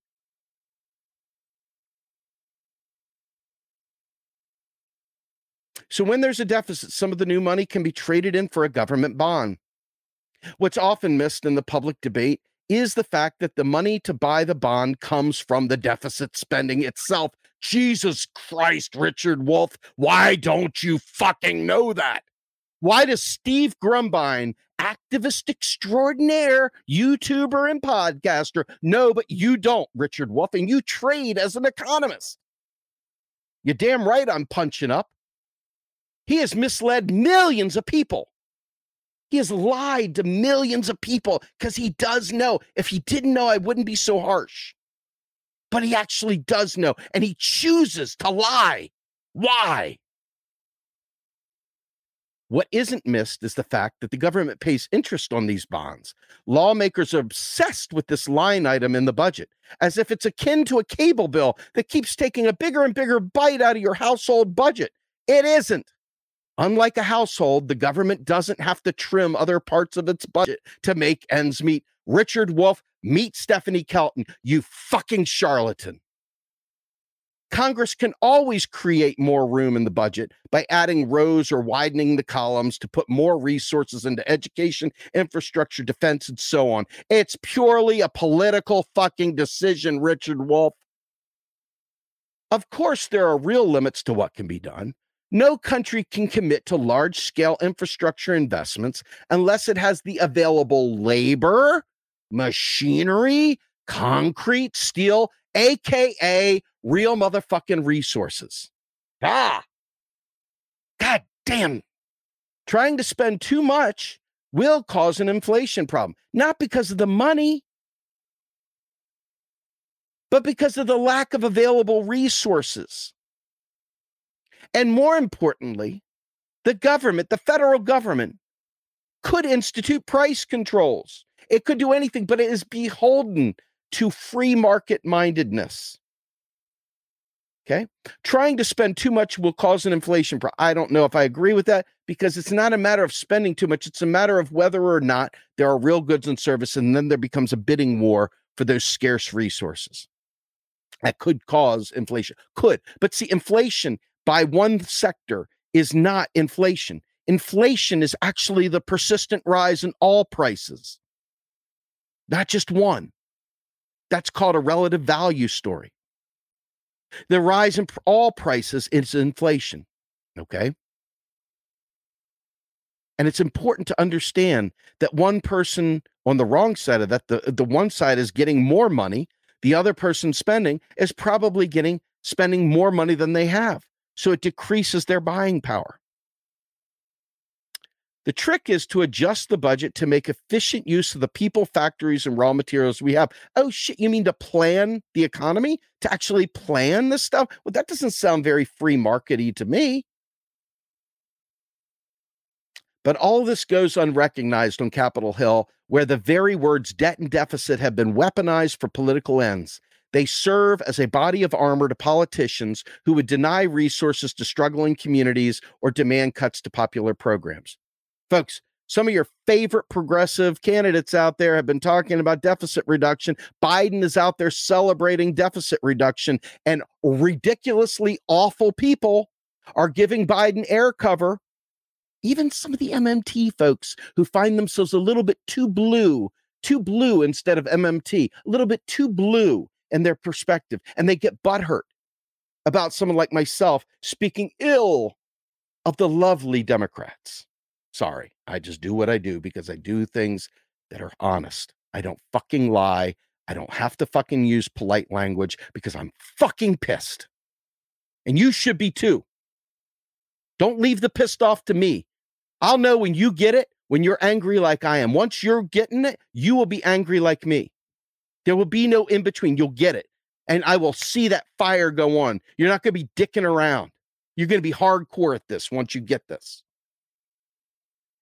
Perhaps no one is more skilled in the dark art of deception than Representative Paul Ryan, the House Speaker. He has described the budget outlook as a fiscal train wreck, and he has demanded cuts to programs like Social Security and Medicare in the name of protecting future generations from a crushing burden of debt. Sound familiar, Richard Wolff? You said the same stupid shit too.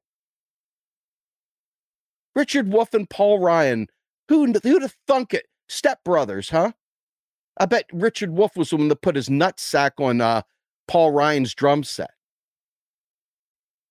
His language is poll tested and inflammatory by design. It's intended to create a sense of urgency to move the budget into balance, where we are told the math of federal spending will finally add up.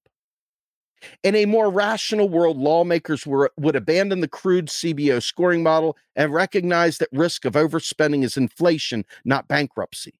They would avoid fruitless battles over debt ceilings, and they would acknowledge that the deficit itself could be deployed as a potent weapon in fights against inequality, poverty, and economic stagnation. Thank you very much. Thank you fucking very much. I want to know how many of you all will listen to Richard Wolff and believe that the government needs taxes from the rich to fund itself. I wonder how many of you fucking people believe that shit still. I wonder how many of you all have actually shared that shit out and told people this is the way it is. I wonder how many of you all have literally put a gun to the progressive movement and pulled the trigger right into the forehead, right into the junk sack. Bam! Fucking castration by moronicness. I want to know how many of you have shared this shit. Because let me show you something, just so you don't think I'm making this crap up. I want you to know how much this is really killing me. Because when you see the number here, when you see the number here, you're going to realize, you're going to realize, unfortunately, that the powers that be are strong. 773 people liked this stupid thing. Only three people downvoted it. If you look, let's look at these comments. Jehe Jaffrey, great job as always, keeping the truth alive for humanity and the planet to wake up humanity. Love. Nope, downvote, fucker.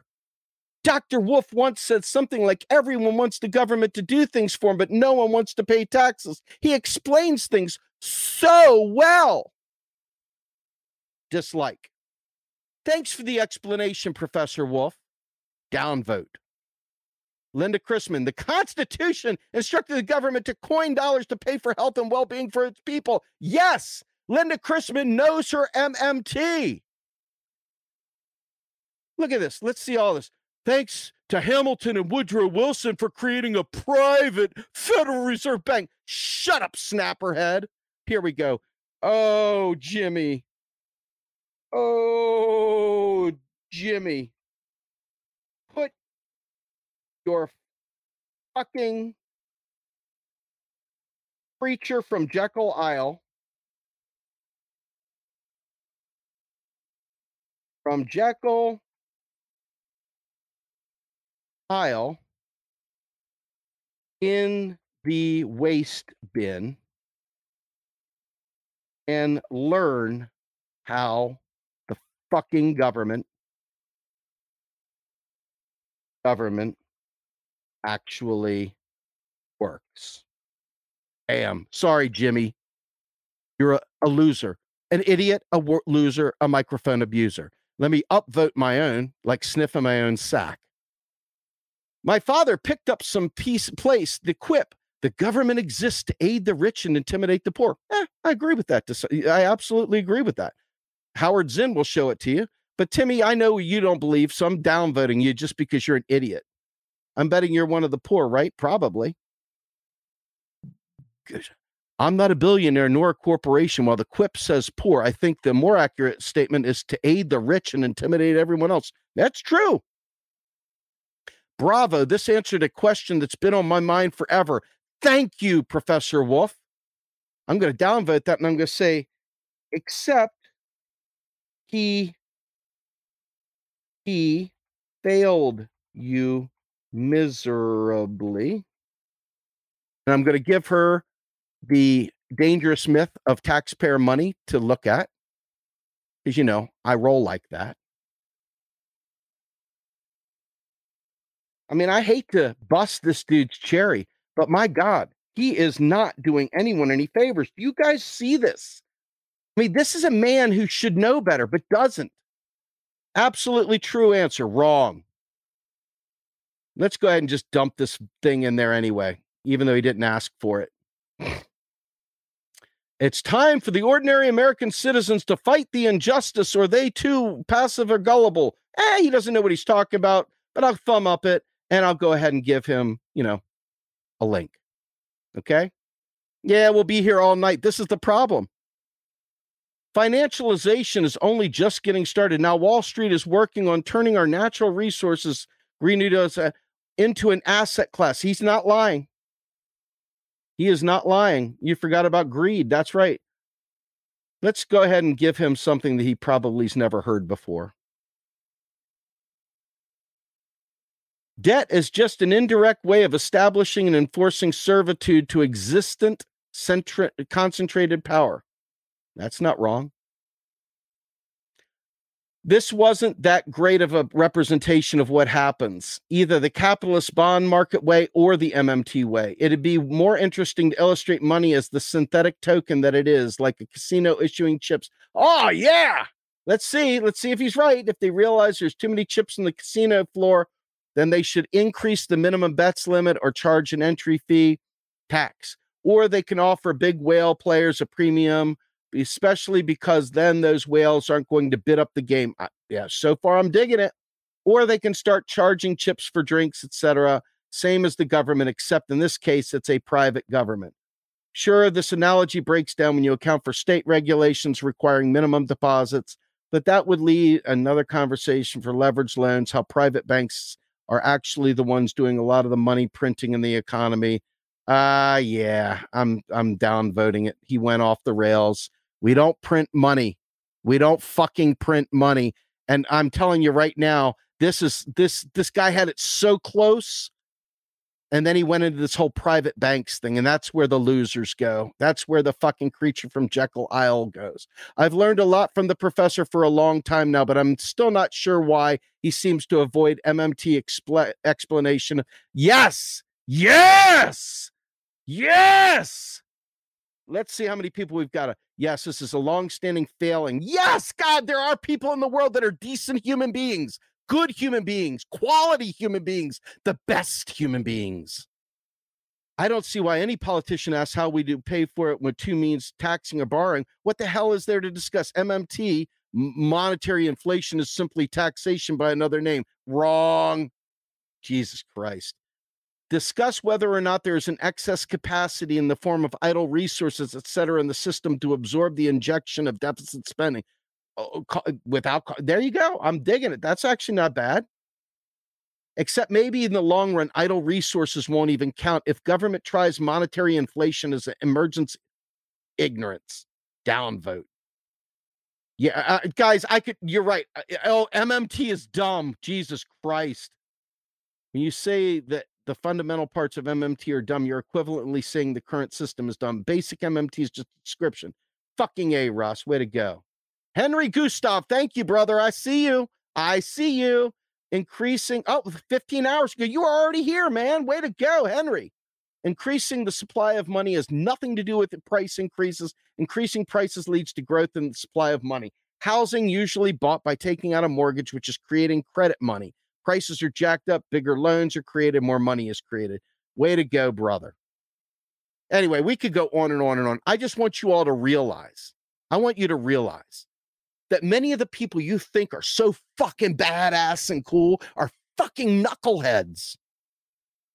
They're fucking wastes of a sperm and an egg. They should have been left on that weird cover at the cheap $55 motel. $55 motel. $55 motel. They should have been left on that fucking cum catcher. Okay? Because they're fucking out there pumping shit out. Now, listen to me. I want them to get it. But I got to tell you, people are going to die from this ignorance. Now, I'm more concerned with the people dying and if I have to trade a neoclassical economist that pumps out lies that keep people dying or the people dying, I'm going to choose the economist and throw them into the pit of hell. Like Paul Krugman. Hell, even Robert Reich, your Jesus, the little tiny cherub, the little fucking leprechaun. Robert Reich is one of the biggest fucking butcherers of the shit of all time of all time. All time. Anyway, I could, folks, literally, I mean, I have links a mile long. I have so much ammo. It's like lock and load. I must break you. There can be only one.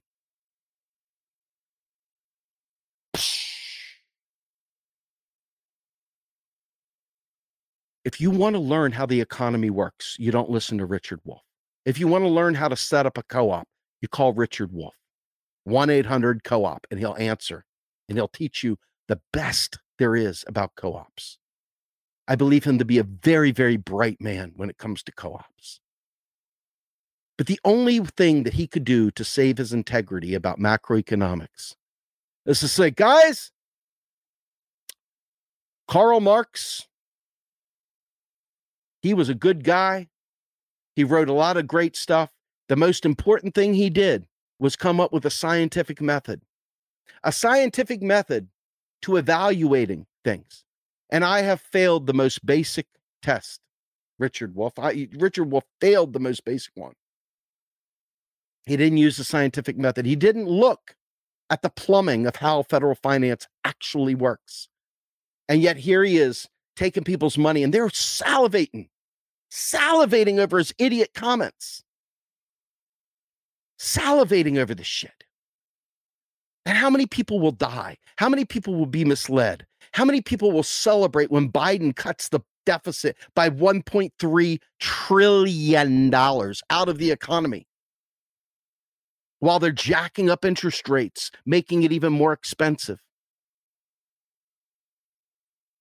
That's Richard Wolff for you. That's Richard Wolff. I hope to God that if you want to come at me, bro, that you use the same method I did with links that show what I showed. You understand? I didn't just sit there and opine. I broke out James Galbraith. I broke out Stephanie Kelton. I broke out Raul Carrillo and Jesse Myerson. Raul being the president of the Modern Money Network. Hmm. Yeah. Modern Money Action. I wonder I wonder why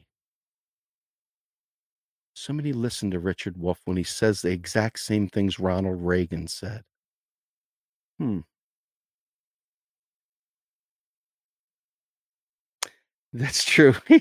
I you know what? I have got some killer flat caps over there. I got some great scally caps and I got some awesome, awesome peakies.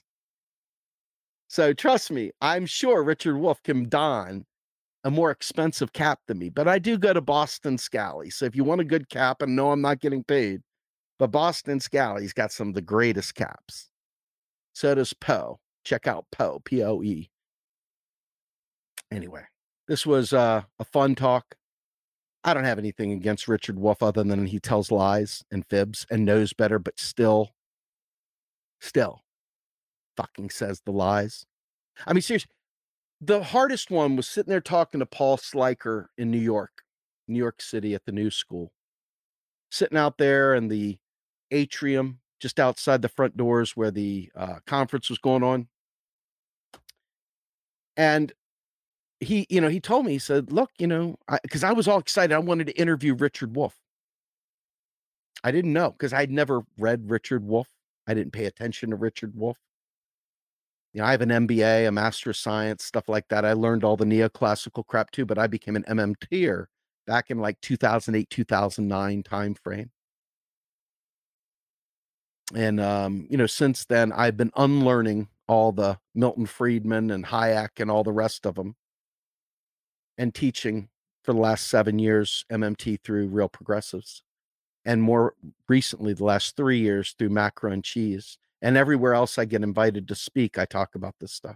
But you'll notice most of your alt media will reach out to Richard Wolff instead of Warren Mosler, instead of Stephanie Kelton, instead of Fadhel Kaboub, instead of me, instead of Rohan Grey. Rohan and Stephanie went on Jon Stewart talked about it. I've been on Jimmy Dore. Stephanie's been on Jimmy Dore. Stephanie's been on all the mainstream media. But you notice many of your heroes bring Richard Wolff on to explain MMT. Why is that? Why do you think they ask someone that doesn't know MMT to explain MMT? I want you to ask yourself if, hey, guys, can somebody bring on somebody to talk to me about NASCAR? Yeah, sure. Uh, I think Greta Thunberg would be a good person to talk about NASCAR. Hey, Greta, what's going on? Um, you know, how, how many turns of the old crank do we need to put in the, you know, the lift? I mean, how, how what, you know, what what air pressure we run in them tires? Uh, she'd sound just like Richard Wolff explaining MMT. She'd sound just like it.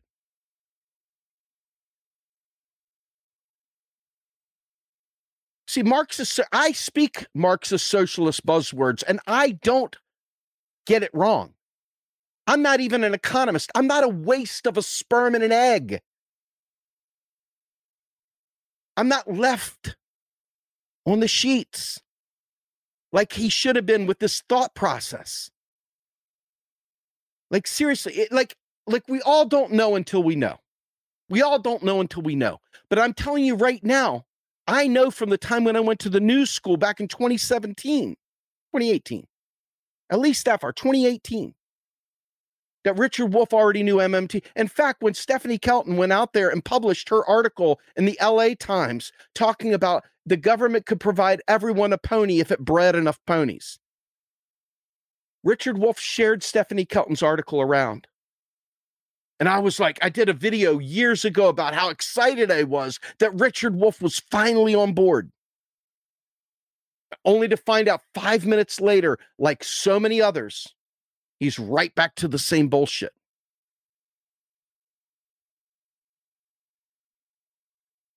I just want you guys to understand we're never going to solve a Green New Deal. We're never going to stop the military. We're never going to stop all the other shit we do around the country, around the world. We're never going to fucking create a better society without the race to the bottom with the states competing with each other until we get this right. Because right now, the same kind of neo maxis and dweebies that listen to Richard Wolff also believe that states can handle Medicare for all. States, which are currency users, after everything we said, they still will fucking come back to think that goddamn states can fund Medicare for all, all 50. It's a lie. It's a fucking lie. But you tell them that, and it's like, oh no, they're not in solidarity. What the motherfuck? Not in solidarity? Wait a minute, hold on. So you want me to dumb myself down so that you can feel good about your state-based Medicare for all? Uh no, not going to do it. Not going to do it. Not going to do it. Wouldn't be prudent. It's going to be wonderful. It's going to be magical. MMT is fact. It's the fucking plumbing system. The T. Oh my God. Please watch my video on revisiting the T and MMT. Here, let's go ahead and do it. Shit, I was going to get off, but nope. I'm going to keep it going. Here we go. Let me go ahead and stop sharing. We're going to go ahead and break out. What is the T and MMT? God damn. Now, this is going to be quite a bit. I'm not even going to lie. This is going to take some doing because this is a lot to share. Okay. But I'm going to do it. I'm going to do it. I'm going to do it. I am going to hate myself for doing it because it's a long article. So I'll skip around a bit. But this is cool. And you'll understand why it's cool because I believe that somewhere in here I might even be called out. I might, I, we might even have my interview with Bill Mitchell in here. But this is Thursday, September 20th, 2018, understanding what the T and MMT involves. I've been meaning to write on this topic for a while, but a tweet the other day reminded me there was still a major misunderstanding of what M- modern monetary theory represents and what is time to clarify some of those errors in comprehension. Specifically, there's a current out there that considers MMT to be incorrectly labeled because, according to the argument, there is no theory involved. It's hard to imagine why anyone would think that, but the fact that they do tells me that I should write this blog post. Anyway, so he goes through here and what is M- what is new about MMT? What is new about it part 2? What is new about it part 3? When I don't know the meaning of something, I initially look up the dictionary. What part also helps me understand the etymology involved, the Oxford Dictionary for Theory a supposition or a system of ideas intended to explain something, especially one based on general principles independent of the thing being explained, a set of principles of which the practice of an activity is based, an idea used for an account for a situ to account for a situation or justify a course of action, mathematics, a collection of propositions to illustrate the principles of a subject. Comes from the late 16th century, denoting a mental scheme of something to be done, contemplation, speculation, synonyms, hypothesis, thesis, conjecture, supposition, speculation, postulation, postulate, po- proposition, premise, surmise, blah, blah, blah. The list isn't very helpful because it conflates many different conceptual structures with the work theory. He meant word, but word. For example, a theory in, begins, in my view, with a hypothesis or a conjecture, which is different to a postulate or an assumption. A theory is a more is more than a conjecture though. A theory is a contemplative and rational type of abstract for generalized thinking or the results of thinking depending on the context the results might uh, might for example include generalized explanation of how nature works. In modern science the term theory refers to scientific theories a well confirmed well confirmed type of explanation of nature made in a way consistent with the scientific method and fulfilling the data criteria fulfilling create uh, criteria required by modern science. Such theories are described in a way that scientific tests should be able to provide empirical support for or empirically contradict falsify it Scientific theories are the most reliable, rigorous, and comprehensive form of scientific knowledge. Scientific theories are distinguished from the hypotheses, which are individual, empirically testable conjectures, and from scientific laws, which are descriptive accounts of how nature behaves under certain conditions. So we get an idea that theory is about an abstraction intending to explain characteristics of reality. However, while a conjecture is a proposition we consider in advance, will help us understand and explain reality, they transcend to theoretical status when they are confronted with that reality using data and empirical techniques. No, this is not the talk of your fucking wife cheating on you and you have a theory of why she likes this kind of guy over you. Okay, no. However, while a conjecture is a proposition we consider in advance, I read that. All right. So we start with a conjecture or a hypothesis and then interrogate that supposition with the data. I don't want to get into the external debates in the philosophy of science about falsification and the like. Suffice it to say, I'm not a Popperian falsification and lean more into the ideas, uh, Imre, Lakatos, but not his anti Marxism British phase, and even Paul Feyerabend. A body of thought often doesn't subject itself to empirical scrutiny because it is inherently untestable. It represents a co- sort of core faith. The hardcore of the research program is Lakatosian sense. I don't know what that word is, folks, and maybe I'll look it up later. Surrounding that hardcore is a protective belt of auxiliary hypotheses, which taken together constitute a falsifiable theory. But the practice of refutation, empirical scrutiny, might conclude that the theory, the hardcore, and the auxiliary hypothesis together produce false empirical predictions. See below. But then we have a dilemma. Does the empirical prediction failure lead to a rejection of the theory or just an alteration of the auxiliary hypotheses?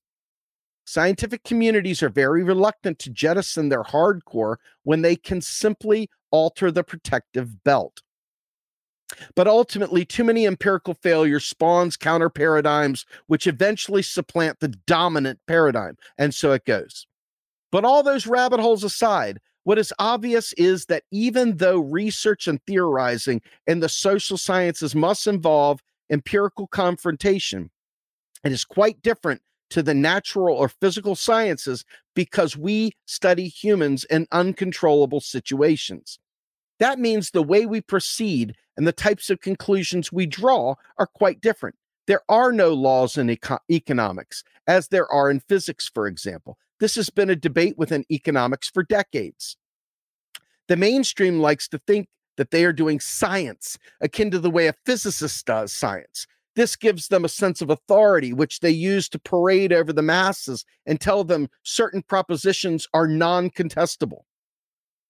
They even call some of their conjectures, meaning, you know, whimsical ideas, laws. For example, the so called law of diminishing returns, which is a pillar in the propo- propositions that mass unemployment is the result of excessive real wages, and hence cuts are required to cure it. To hide the ideology, they invented a law. To hide the ideology, they invented a law.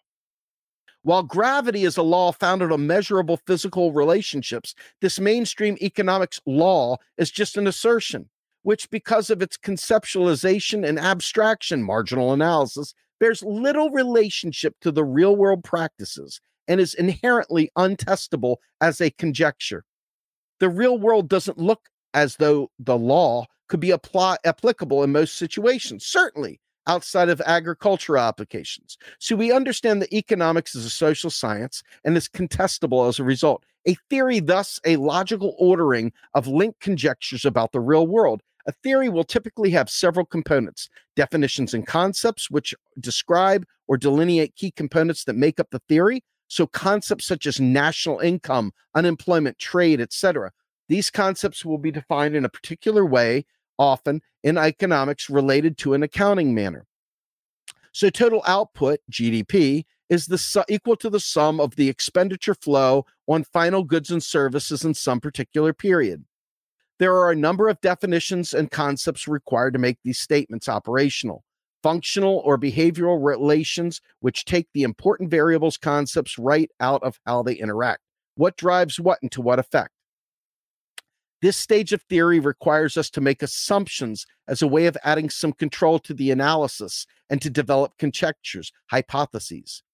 Predictions and shocks when we shock the behavioral relationships that make up our theory by changing values or variables of the parameters linking them to the behavioral specification and make predictions as to what happens to some or all the variables of the system. That is what I think of as a process of theorizing. A theory transcends hypothesis when it has empirical congruency. Empirical fucking congruency. So if we say that if national income rises by a dollar, household consumption will rise, but not by a dollar, that is a conjecture or a hypothesis.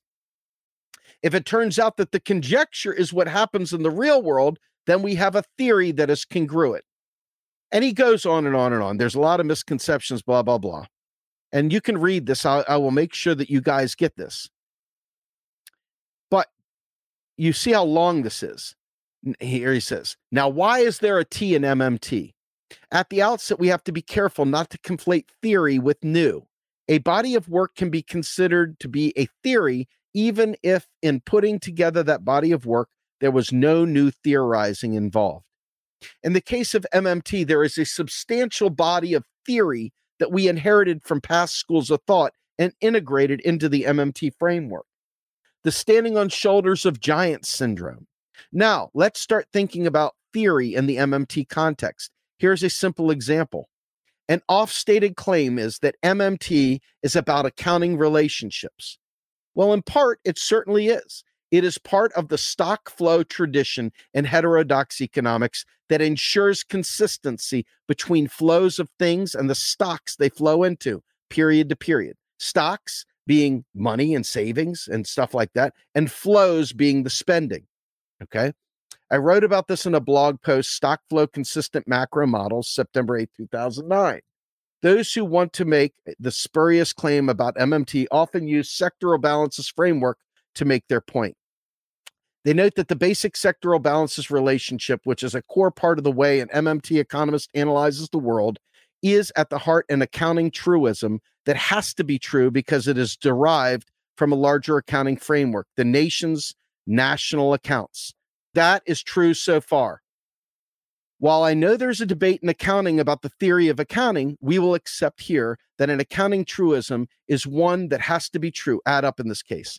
By the way we define it, it is not an opinion or conjecture, it has to be. So the statement, the government deficit surplus equals the non government surplus, deficit dollar for dollar, is such a truism. It must be true.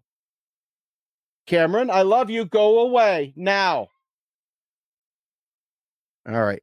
So here's the deal, guys. My wife is banging on the door. So I'm going to have to ultimately stop this live stream right in the middle of it. And I hope you guys will forgive me, but please look it up. It's out there. It is important. And I hope to God this whole live stream showed you don't listen to Richard Wolff on macroeconomics. Listen to him about co ops, but not macroeconomics. With that, I am out of here, folks. Have a good day, everyone. The Rogue Scholar is a production of Real Progressives. If you would like to support our work, please visit patreon.com slash realprogressives.